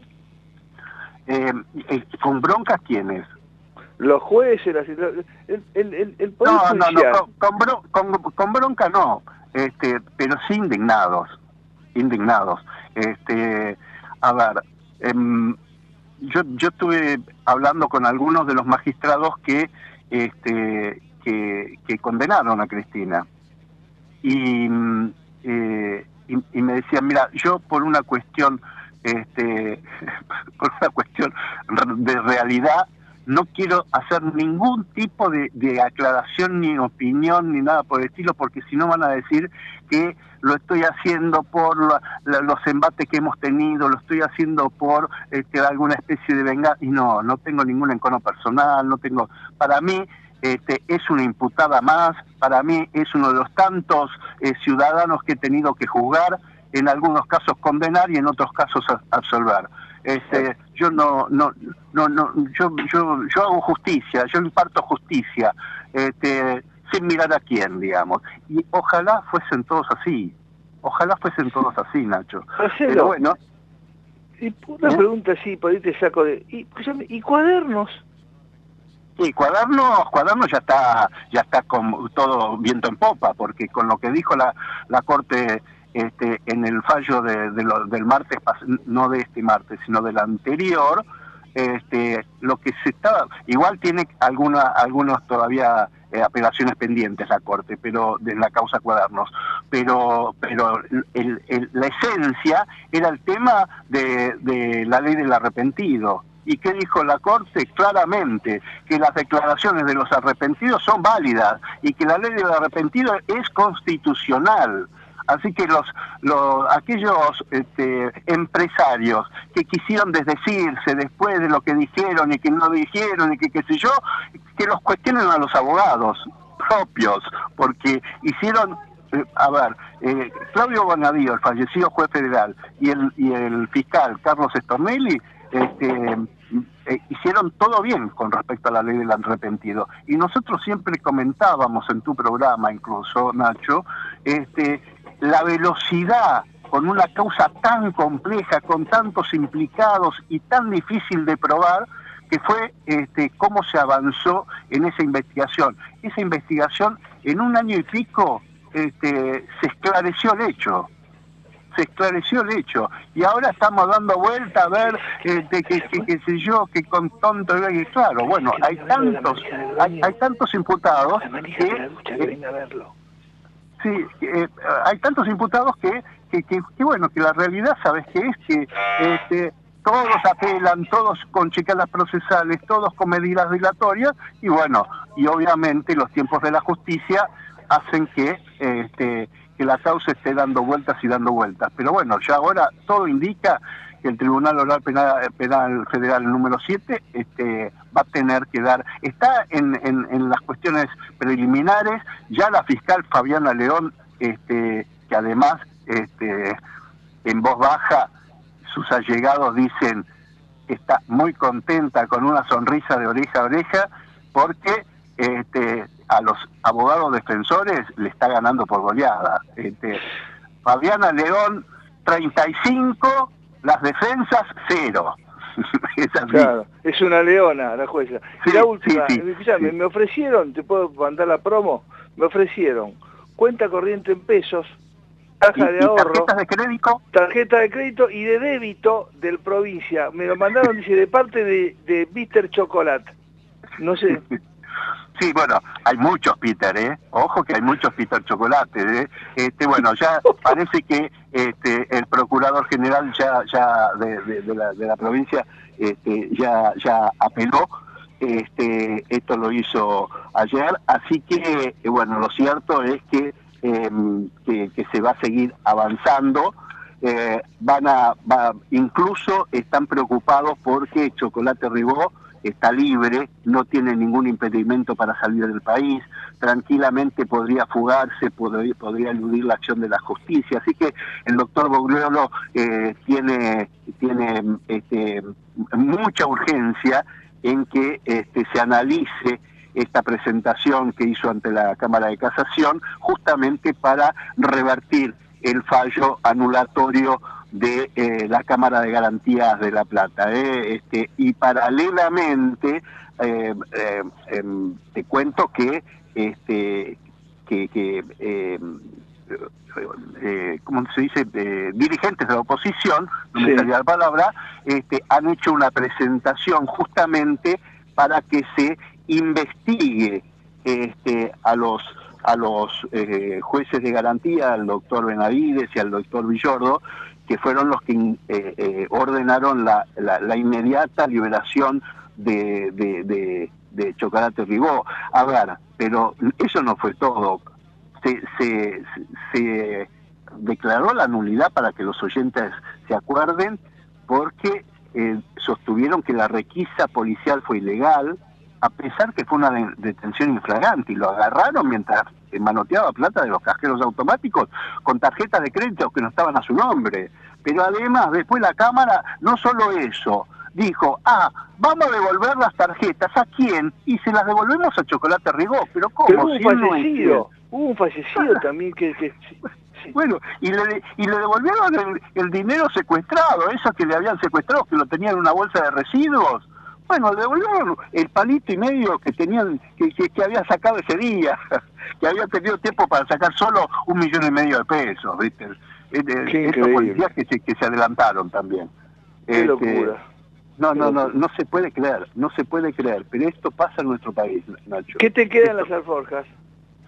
Mirá, lo que te puedo contar es que estuve toda la semana yendo ahí a Libertad y Viamonte para estar en el juicio político que se realiza en la sala de audiencias de ahí del Consejo de la Magistratura por a Walter Bento. A ver, entre otras cosas, las audiencias comenzaron con la acusación y después le tocó a la defensa, que es el doctor Fragueiro Frías, entre otros, que lo defienden al juez Bento. Y bueno, lo primero que hizo Fragueiro Frías fue tratar de cuestionar al jury, la integración del jury, no a las personas, hizo claramente la distinción, ¿no? Pero sí la conformación del jury, que son dos magistrados, dos senadores, o un diputado, un senador, dos abogados de la matrícula. Bueno, son en total 7 los integrantes del jury. Y bueno, obviamente el tribunal desestimó, dijo que todo eso era extemporáneo, que lo tendría que haber planteado mucho antes. Pero bueno, a ver, Nacho, le cuestionaron que tenía una vida realmente de ricachón, que hacía viajes al exterior en hoteles 5 estrellas. Hicieron mucho hincapié en muchos viajes que hizo a Las Vegas. ¿Y por qué dicen Las Vegas? Porque es caro, no. Los que conocemos Estados Unidos sabemos que Las Vegas es un destino económico, claro, hoteleramente quiere hablando. Quieren que te gasten apuesta la plata. Exactamente, pero el problema es que los magistrados tienen prohibido por ley ir a ninguna casa de apuestas, de juegos de azar que se jueguen por plata. Ellos no pueden entrar en un bingo, no pueden entrar en un hipódromo y tampoco pueden entrar en un casino. Por eso cuestionaban al juez Bento, a ver, pero también lo cuestionaban por ocultar pruebas. Un juez investigado está obligado a colaborar con la justicia, con la causa que se lo investiga. El juez Bento destruyó pruebas, el juez Bento no colaboró con el Ministerio Público Fiscal, no entregó su teléfono, vació cajas de seguridad que tenía, dejó una nota al juez que lo investigaba en la caja fuerte cuando después la fue a allanar, viste, como verdugueándolo. Bueno, lo cierto, Nacho, es que para que te des una idea, la defensa cuestionó esto y dice, no, todavía los juicios penales no están resueltos, o sea que todavía no hay cosa juzgada. A ver, para que te des una idea y la gente sepa, el juez Walter Bento, que tenía competencia electoral en la provincia de Mendoza, una de las 5 provincias más grandes del país, está acusado de 10 delitos graves previstos en el Código Penal, tipo asociación ilícita, lavado de dinero, recibir coimas, todo tipo de irregularidades graves previstas en el Código Penal. Bueno, esto está siendo investigado el doctor Walter Bento. Marcelo, quien nos escucha, ya te saludo, es un gran deportista, fue un gran intendente, Martiniano Molina, nos evita para que te pregunte antes de despedirte, ¿a qué hora Pumas con Chile? Ahora, está jugando. Claro, bueno. Mamma mía, bueno. Un abrazo, Marce. Empezó a las 10, te mando un abrazo grande. Muchas gracias. Y suerte los Pumas. Muchas gracias. Marcelo Orlando, nuestro especialista, es uno de los decanos del Palacio de Tribunales, hablando con nosotros. Yo lo banqué a full cuando fue intendente, porque era un tipo que estaba siempre junto a la gente, caminaba todo Quilmes, hizo muchísimas obras para cambiar la vida. Yo resulta que en aquel momento te decían que con el cemento no se comía y ahora le dan importancia a la obra pública. Son unos crápulas. Martiniano, buen día, ¿cómo te va? Nacho Riverol saluda. Hola Nacho, ¿cómo andás? Gracias por el llamado y bueno, un saludo a todos los que nos están escuchando. Martiniano, ¿por qué antes decían que no interesaba el cemento y la obra pública y están tan interesados ahora?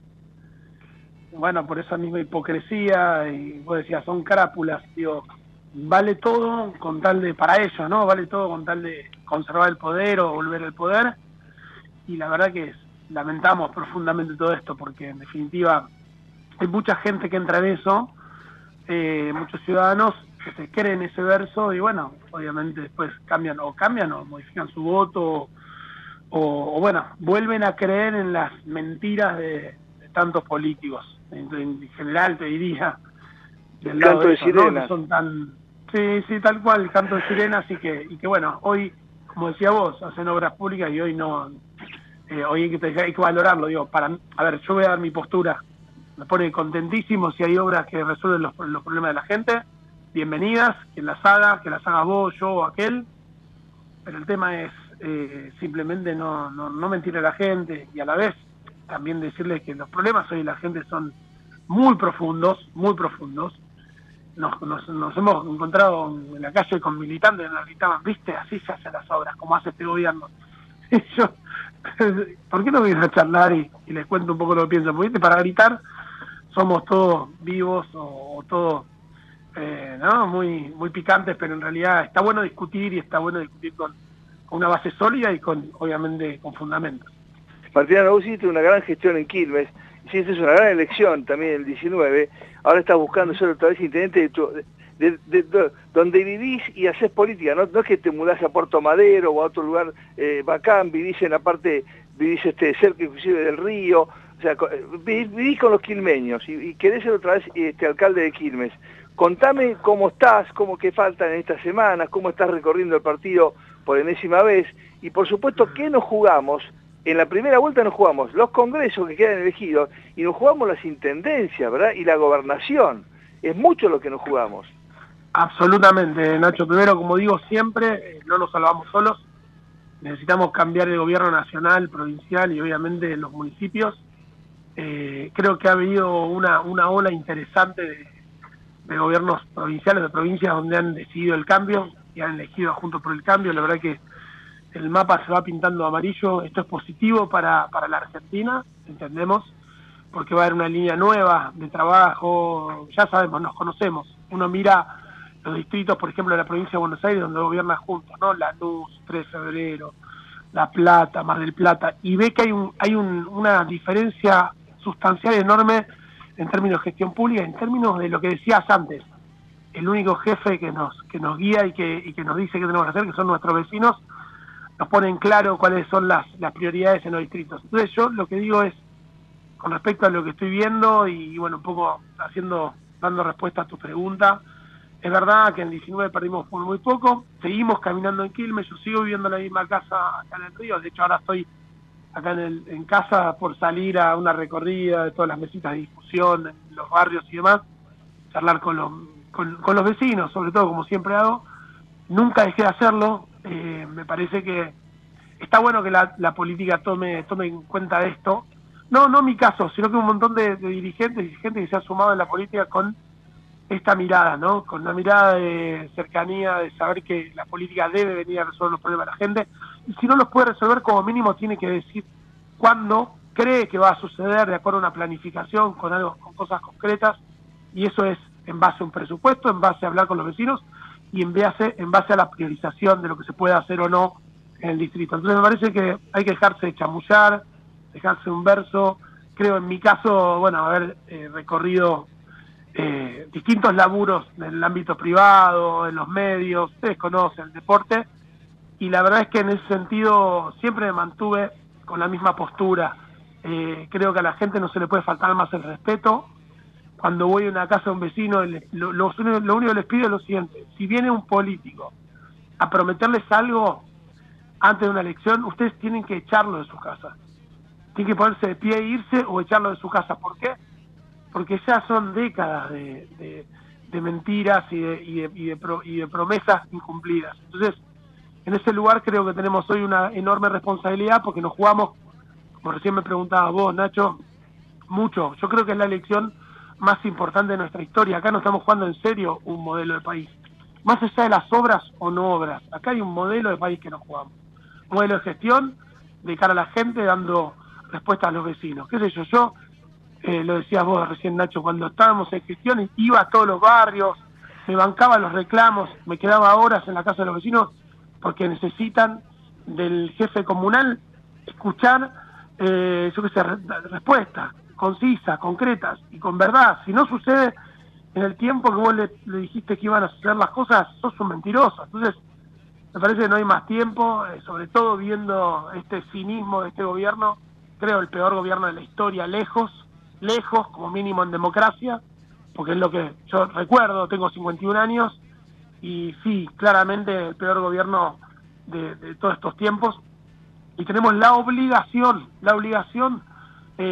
ciudadana, cívica, de ir a votar el 22 de octubre, porque es la única manera de correr a esta gente. Mucha gente me decía ayer en una recorrida en Quilmes, en Rivadavia, me decían los vecinos, sacá a esta gente, sacale. Yo digo, yo estoy acá, estoy laburando, estoy caminando, nunca me fui, hace 4 años que terminé de gobernar y sigo caminando, y lo que yo te retruco, digo, yo les propongo a ustedes vayan a votar, o vayamos todos a votar, convenzan a la gente, porque hay un montón de gente que no fue a votar, harta y enojada con el sistema, pero esto les favorece a ellos, porque claro, a ellos me refiero al oficialismo, porque ellos que son capaces de cualquier cosa, justamente el enojado, el que no quiere ir a votar, su mayoría, y lo vemos en los resultados de la elección, y vemos claramente la participación ciudadana, la participación en las elecciones, sobre todo se da en las zonas donde mejor habitualmente nos va en las elecciones. Entonces, digo, entiendo el enojo, porque yo soy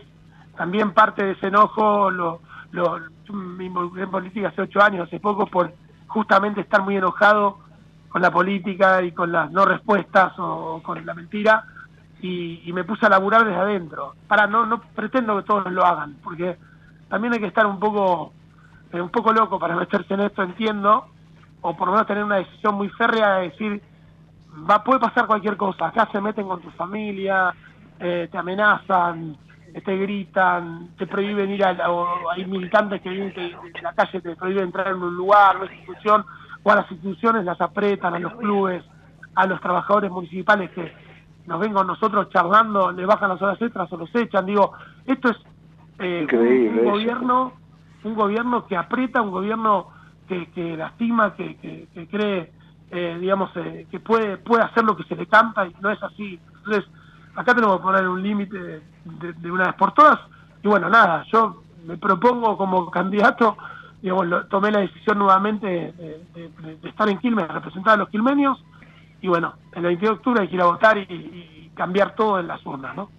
Estamos escuchando a Martiniano Molina, candidato a intendente de Quilmes, ya fue, tuvo una gestión con mucho bravura, con mucho compromiso, durante 4 años, perdió por muy poquito en el 19, está intentando ser otra vez alcalde de Quilmes. Y antes de despedirte, mirá que tienen que hacer para que se enoje Néstor, que ayer se enojó y dijo, si piensa que Massa y Kicillof van a ganar así, están equivocados. Mirá que hay que hacer enojar a Grindetti, ¿eh? Sí, Néstor es un tipo con mucha decisión, muy claro, con mucho coraje, lo ha demostrado en Lanús, han hecho una enorme gestión, han ido en contra de la delincuencia, de los narcos. La verdad que Diego Kravets es bueno, en este caso es un intendente en función, porque Néstor está en campaña, y bueno, obviamente lo ha reemplazado, y han hecho un laburo enorme en Lanús, con mucho conocimiento de lo que es la provincia de Buenos Aires, el conurbano, y bueno, creo que tiene razón a enojarse, porque en definitiva él, Patricia, nosotros, todos los que estamos en el espacio, porque en definitiva hubo una interna que eligió la gente, y bueno, nosotros, o por lo menos yo el primer día dije, me voy a poner a disposición de quien gane, si es que me toca a mí pasar, si me toca perder, y obviamente estamos todos juntos trabajando por la única alternativa que puede hacer algo distinto en la Argentina, algo distinto, y me refiero a algo positivo para los argentinos, que es juntos por el cambio. Yo estoy convencido, porque ya lo hicimos, porque iniciamos un camino distinto en 2015, tuvimos claramente nuestros errores, pues vos me dirías, ¿y por qué perdieron? Bueno, también es verdad que quienes nos gobiernan son capaces de cualquier cosa, fíjense claramente que hablaban pestes uno del otro y después se fueron todos juntos y después volvieron a estar peleados. Y hoy no sé, ¿tenemos presidente? Te pregunto, Nacho, ¿tenemos un presidente en la Argentina? Nuestro experto en tribunales le dice POTUS, el POTUS le dice. Entonces, yo digo, esto que parece gracioso es triste, es muy triste, porque en definitiva el presidente es la máxima figura política, mayor poder en nuestro país, por cómo están diagramados nuestro país y lo jurídico y lo legal, y hoy lo tenemos desaparecido. Entonces, realmente, o la vicepresidenta, que de repente aparece, desaparece un año, qué sé yo. Y que busca la impunidad. Claro, hoy el que es candidato hablaba pestes de ellos, digo, y decía que los iba a meter preso. Entonces, no, la verdad es que ya sabemos quiénes son, cómo trabajan, qué es lo que son capaces y qué son incapaces de hacer, pero bueno, tenemos la obligación absoluta, cívica, como te decía antes, moral sobre todas las cosas, y ética, para poder dejarle a nuestros hijos y a los que vendrán, a nuestros nietos, a quienes vengan detrás, un mejor país. Y ahí tenemos que laburar todos juntos, para ponerle freno a este gobierno, como dije antes, el peor gobierno de la historia, en mi mirada y en la mirada de muchos dirigentes, y sobre todo de la gente, que la sufre, la padece, que en la calle la situación de la inseguridad es gravísima, donde voy es entraderas, robos, obviamente todo oculto, porque utilizan todo tipo de herramientas para ocultar las cosas, pero basta con caminar los barrios y hablar con la gente, y obviamente la situación de la economía, que es un escándalo, que la plata al 10 del mes ya no alcanza. Hoy nuestros jubilados no son pobres, son indigentes. El 80% de los jubilados reciben la mínima, que son 80.000 pesos, es una vergüenza lo que estamos viviendo. Y yo me pregunto, ¿dónde están los celebrities, famosos y demás? ¿Se acuerdan cuando hacían? Sí. Que le pagan a Macri, dicen, Macri con nuestros jubilados no, ¿se acuerdan? Bueno, ¿dónde están? Sí, hagan algo, ponían el cartito, hagan algo. Sí, lloraban. Exacto, bueno, ahí están todos callados, todos en silencio, mirando para abajo. Bueno, nosotros nos acordamos bien, y por suerte, digamos, está Juntos por el Cambio, que está de pie y está para dar esta batalla, esta pelea enorme que tenemos. Y bueno, el 22 hay que demostrarle a esta gente que se tiene que ir democráticamente por la decisión del pueblo. Martiniano, la gente ya te eligió en las PASO. Faltan 22 días. ¿Qué percibís en Quilmes con vos? ¿Qué percibís en la provincia de Buenos Aires con Néstor ante la peor gestión de los últimos 40 años en La Plata de Kicillof? ¿Qué percibís en tu recorrido? ¿Qué puede pasar ese día? ¿Qué espíritu tiene la gente? ¿Va a ir a votar más gente?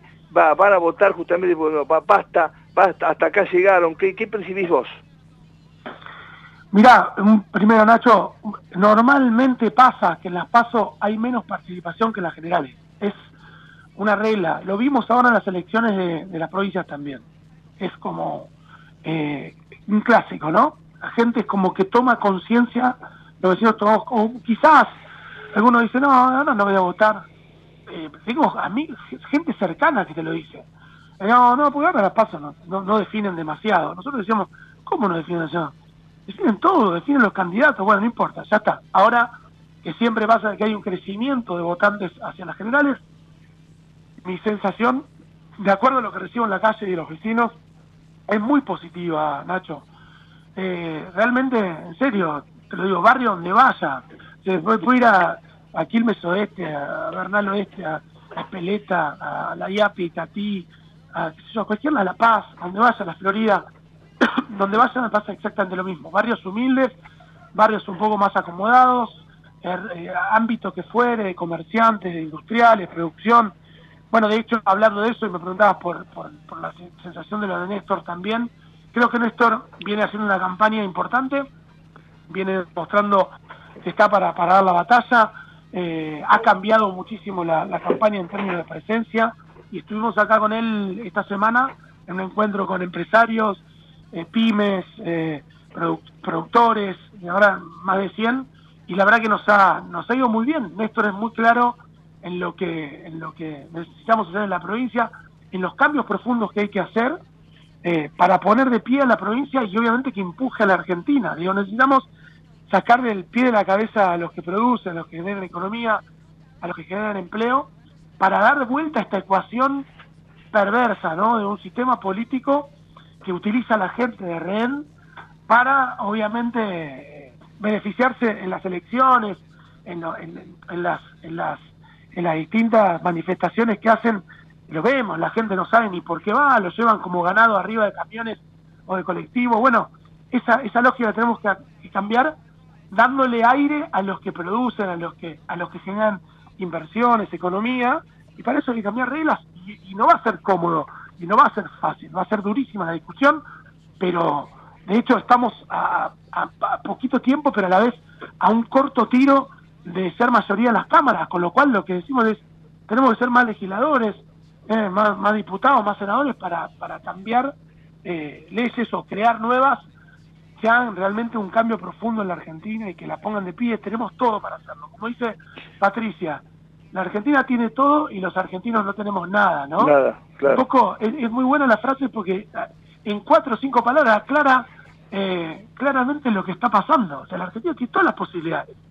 Tiene para producir, digamos, energías de todas las convencionales, las renovables, digamos, plantear una seria transición hacia las energías renovables, que lo podemos hacer, en la explotación de los minerales de una manera sostenible, sin dañar el ambiente, generar economía de ese lugar. Lo estamos viendo en toda la zona de Neuquén, con el tema de Vaca Muerta, como en una realidad de la Argentina que tira para atrás, ellos empujan, tienen los mejores salarios, una calidad de vida enorme. Todo eso puede pasar en la Argentina. El turismo, los alimentos que ahora va a requerir el mundo, no solo los alimentos convencionales, sino también en la transición, hablando de alimentos saludables o alimentos libres de agrotóxicos o de químicos o de conservantes. Todo esto lo podemos hacer porque tenemos una Argentina que es enorme, vasta, heterogénea, con todos los climas, con todos los suelos. Bueno, podemos hacerlo, estoy convencido, y sobre todo tenemos algo que es primordial, que es clave, que es los argentinos. Los argentinos hemos demostrado una capacidad enorme, en todos los ámbitos, en todos los rubros. Con 2 palitos de carbón hemos salido adelante, desde el deporte, de la ciencia, la investigación, la cultura, bueno, la cocina. Fíjate lo que pasa con la cocina, una maravilla. Impresionante, digo, impresionante, ¿no? Impresionante. Digo, todo puede suceder, pero bueno, está en nuestras manos, está en la mano de los argentinos ir a votar y, bueno, cambiar esta realidad. Martiniano, como te dije, te bancamos mucho en la gestión, que fue para mí brillante, te bancamos ahora. Lo bueno es que no te escuché en la campaña prometer bicicletas y ganás. Otros sí. No prometemos bicicletas, prometemos que vamos a trabajar para que cada argentino sea libre, autónomo y se compre con su plata lo que quiera. Te mando un abrazo y espero estar el 10 de diciembre en tu Asunción, ahí en Quilmes. Muchas gracias, Nacho, un abrazo enorme. Un abrazo. Martiniano Molina, candidato a intendente de Quilmes, ya fue intendente de Quilmes, y por supuesto ahora está en estos 22 días que nos separan de las elecciones, preparándose, recorriendo por enésima vez su Quilmes. Él vive en la Ribera, en donde nació y se crió, en su casa, zona que mejoró para que no se inundara con su gestión, mejorando tantas zonas en Quilmes, que tiene mucha riqueza y mucha pobreza a la vez, ¿sí? Y por supuesto lo que él decía, ¿no? Recorrer junto con Grindetti y con Patricia toda la provincia para desalojar a Kicillof de La Plata y para instaurar un gobierno de recuperación provincial y nacional. Han pasado exactamente 41 minutos de las 10 de la mañana, estamos en Buenas Razones con Javier Martínez y con Aldana Romagnuc hasta las 11 de la mañana.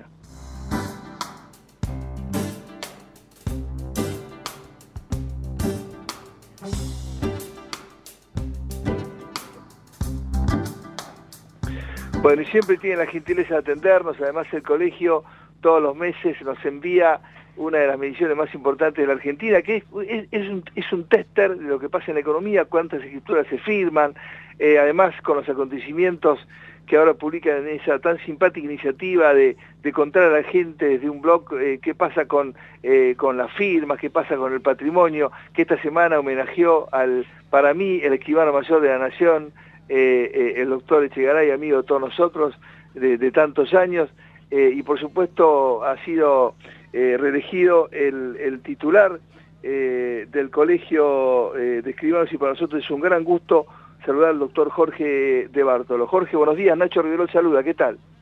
Hola, Nacho. Buen día. ¿Cómo están? Bien, bueno, primero gracias por atendernos. Gracias por todo lo que hacen por la comunidad, además de por supuesto, la fe pública en cada acto. Pero la verdad que es un todo, ¿no? Es una sumatoria de hechos que van encadenando la relación que tienen ustedes con la gente, ¿no? Sí, estamos abocados a eso. En estos años de gestión que tuvimos y en estos que vienen, la verdad es que queremos tener un contacto mucho más cercano con la sociedad y creo que lo estamos logrando a través de esas acciones que recién dijiste, más el cuidado tuyo, que cada vez que lo hacemos vos también lo llamás. Un clásico. Exactamente. Yo creo que son acciones que nos acercan a la comunidad y le podemos tender una mano en lo que nosotros nos concierne. Jorge, yo siempre recuerdo cómo contaste lo difícil que llegara a ser escribano, obtener aprobar ese examen, y también, por supuesto, en la gestión que se ha pasado, en la nueva gestión, el desafío de una Argentina que, por supuesto, en pocas semanas, de una u otra forma, sabes muy bien que va a cambiar. ¿Cómo ves el desafío, no? Porque ustedes, me repito, en ese índice que nos mandan mensualmente, reflejan lo que pasa en la economía, siempre nos recuerdan hace años que la savia de la economía es el crédito hipotecario que hoy no tenemos. Entonces, el desafío es doble, porque viene una nueva gestión, pero también una nueva república que puede surgir. Siempre en las elecciones hay una esperanza, por más que estemos muy mal, el 40,1% de pobreza, 52% de los jóvenes pobres, pero ustedes están ahí firmes al pie del cañón. ¿Qué viene por delante, Jorge? Bueno, nosotros siempre que hablamos, Ignacio, yo siempre pongo de ejemplo el ejemplo del vaso, de mirar la mitad vacía o la mitad llena, ¿no? Nosotros siempre preferimos tener esperanzas y creer que esto siempre puede cambiar, porque ciertamente nuestro país nos sorprende, ¿no? Muchas veces para mal, pero siempre avanza. Con lo cual creemos que, más allá de la incertidumbre que ahí tenemos, de las inquietudes que hay, creo que el 2024 no va a ser un año fácil, pero yo creo que quizás va a empezar a cambiar para bien, y yo creo que esto es más allá de quién gane. Podremos tener más sobresaltos o no, pero creo que esto en algún momento lo vamos a poder encaminar, y ojalá, como vos decías, que esto venga acompañado, sobre todo para la gente, ¿no? De la posibilidad de poder acceder a un crédito, porque ese es el primer paso para poder empezar a acceder a la vivienda. Luego vendrán las escrituras y saldremos y te contaremos la cantidad que hubo, pero si hay crédito empieza a moverse toda una maquinaria sumamente importante y esa es la aspiración máxima, ¿no?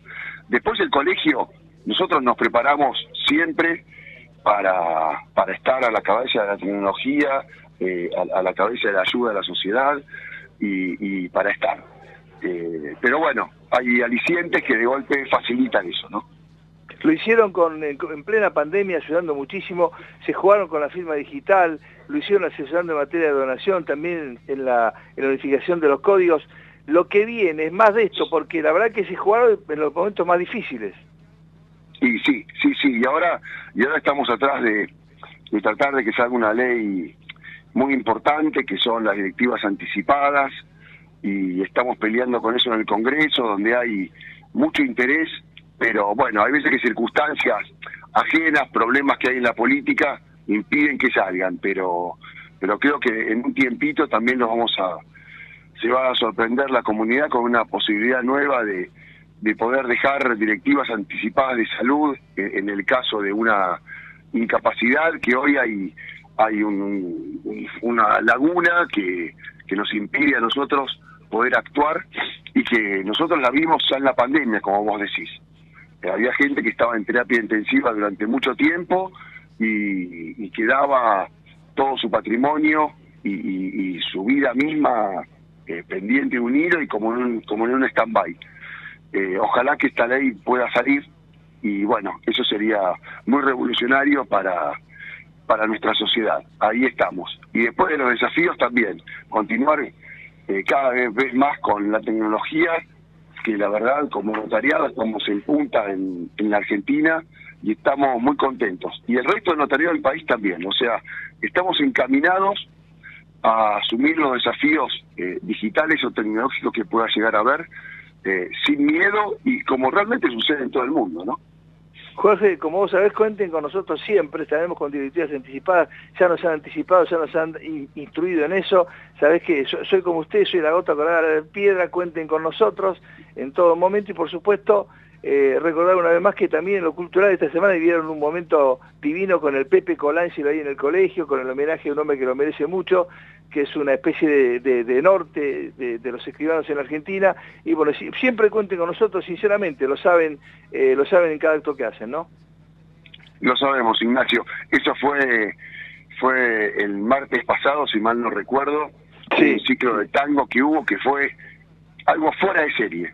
Sí, sí. Es lo que proponemos desde la Comisión de Cultura, y es gratuito para la comunidad, lo difundimos. El martes pasado el Salón Posadas, que es nuestro salón principal, estaba completo, y como te repito, es gratuito, hay ciclos de arte, hay ciclos de ópera, es algo que la gente se tiene que acercar porque sin pagar absolutamente nada, pasa un momento fantástico que lo podría pasar en cualquier otro teatro o en una sala, ¿no? Es fantástico. Jorge, agradecimiento a todo el Consejo Directivo que te va a acompañar en la gestión, a todos los escribanos de la matrícula en nuestra ciudad tan querida. Un abrazo, felicitaciones, sabes muy bien, siempre a las órdenes, es un orgullo. Yo no soy escribano, pero soy abogado, sé el esfuerzo, lo que es un civilista transformado en escribano, que es un genio. Cuenten siempre con nosotros. Y perdón, y no te agradece, Ignacio, es así, vos desde un principio estás siempre, nos das una mano fantástica en la difusión de los distintos acontecimientos o realidades que hacemos, así que te lo quiero agradecer de corazón. Para mí es un honor y te felicito junto a tu consejo directivo de gente tan grata, tan conocida, y bueno, viento en popa y bueno, a enfrentar el nuevo desafío, Jorge, con toda la gente del colegio. Así es. Gracias y felicitaciones. Igual, gracias, buen fin de semana. Gracias.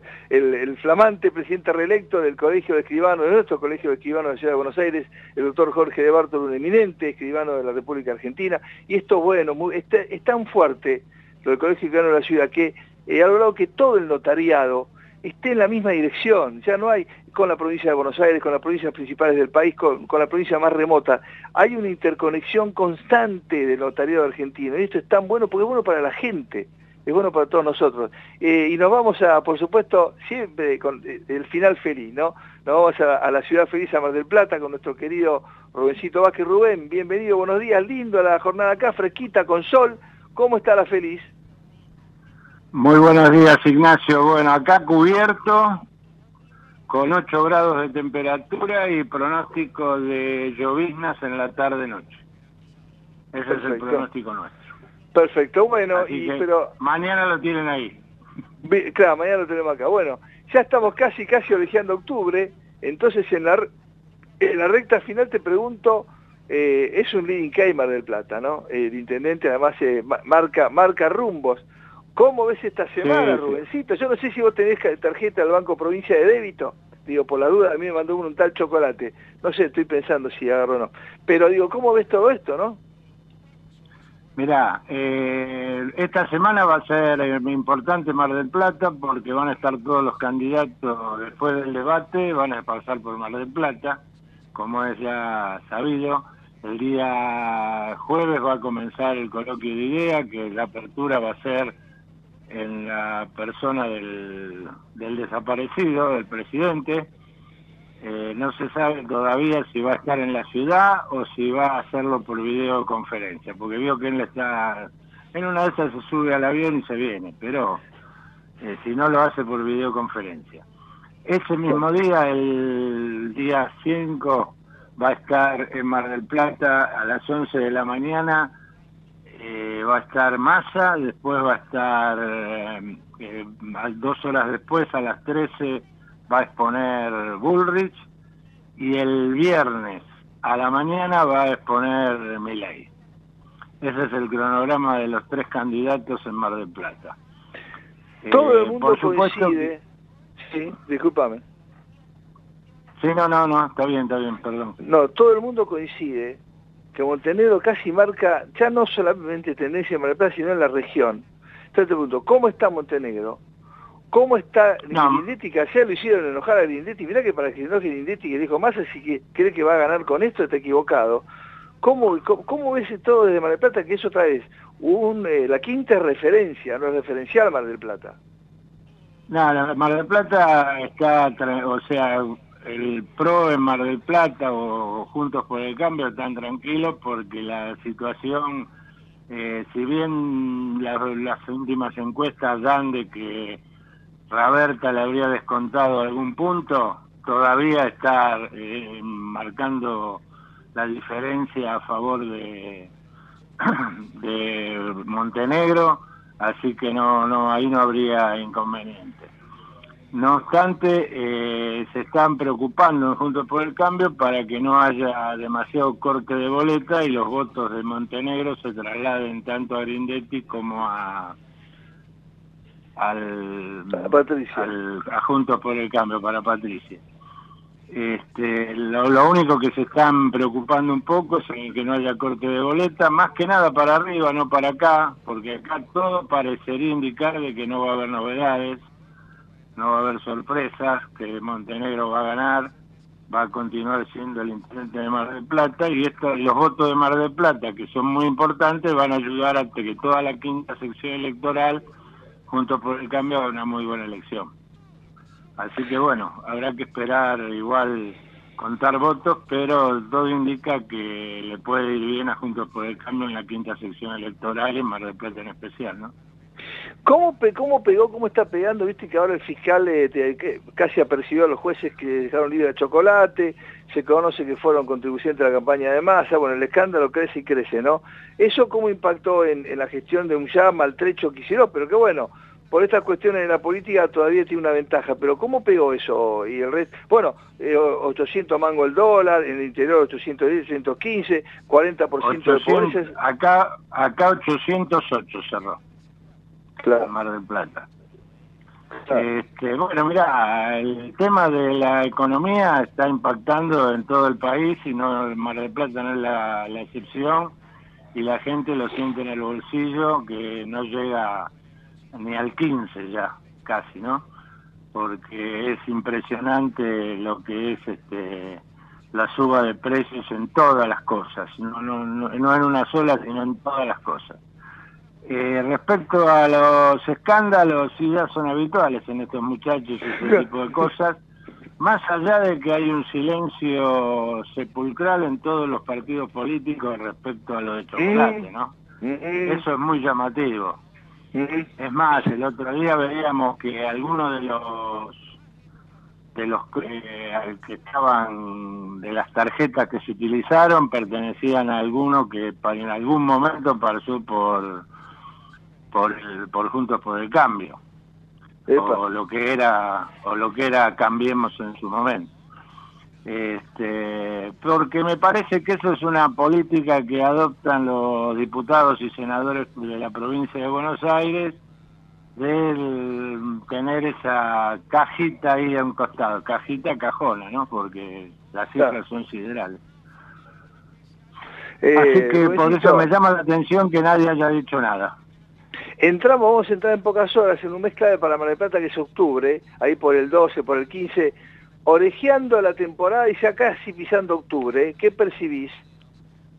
Mirá, el Colegio de Martilleros va a dar las cifras sugeridas, porque la llaman así, cifras sugeridas de alquileres, sobre fin de semana, el 6 o...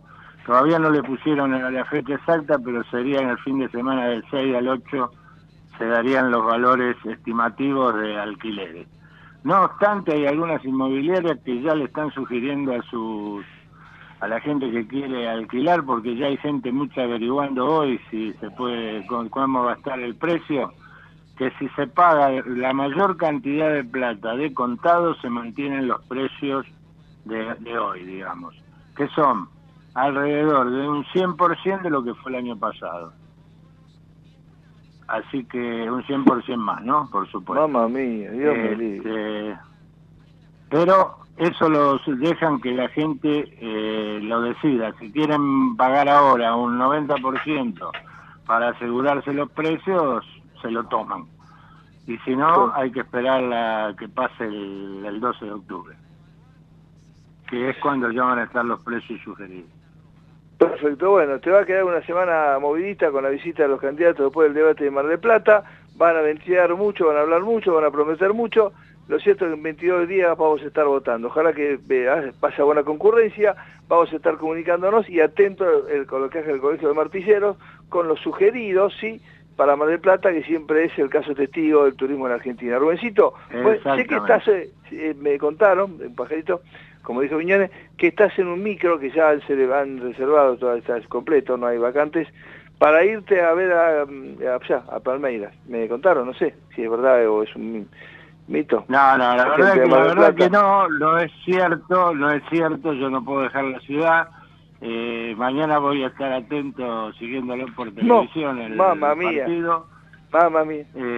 Sufriéndola, temprano sí, voy a sufrir con Cristian Ledesma, nuestro pollo que está, el marplatense que está por entrar en la final del torneo de turismo de carretera, y después seguiremos, empalmaremos con Boca River, que espero sea un buen resultado. Pero hoy no me voy a perder Independiente Racing, ¿eh? O sea, mamá mía, Racing, mamá mía. Sí, porque usted tranquila. Sí, te pido, por favor. Bueno, Rubéncito, buen fin de semana, te quiero mucho, ¿eh? Acá un abrazo, gracias, igualmente.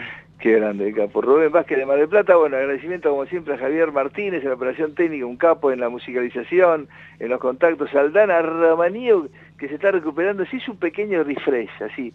Se tocó un poquitito acá en la... Pues esa es una coqueta, es muy coqueta. Se, una cosita acá en las ojitos, acá, así, un refresh, una cosa así de refrescante, así que le mandamos un beso muy grande a Pedrito, por supuesto, y por supuesto el agradecimiento a Eco, que nos permite desde hace años trabajar con tanta libertad, tan cómodos haciendo buenas razones. Buen fin de semana, gracias por todo, ha sido un gustazo enorme. Ahora todo será territorio seguramente de La Picadita, nosotros nos despedimos, gracias por la compañía, buen fin de semana, Dios mediante y la Virgen, el próximo sábado a las 9 de la mañana, decirlo bien Nacho, aquí en Ecomedios, Buenas Razones. Chau Javier, chau Aldana, chau chicos, muchas gracias. Desde Buenos Aires, transmite LRI 224, AM 1220, Ecomedios.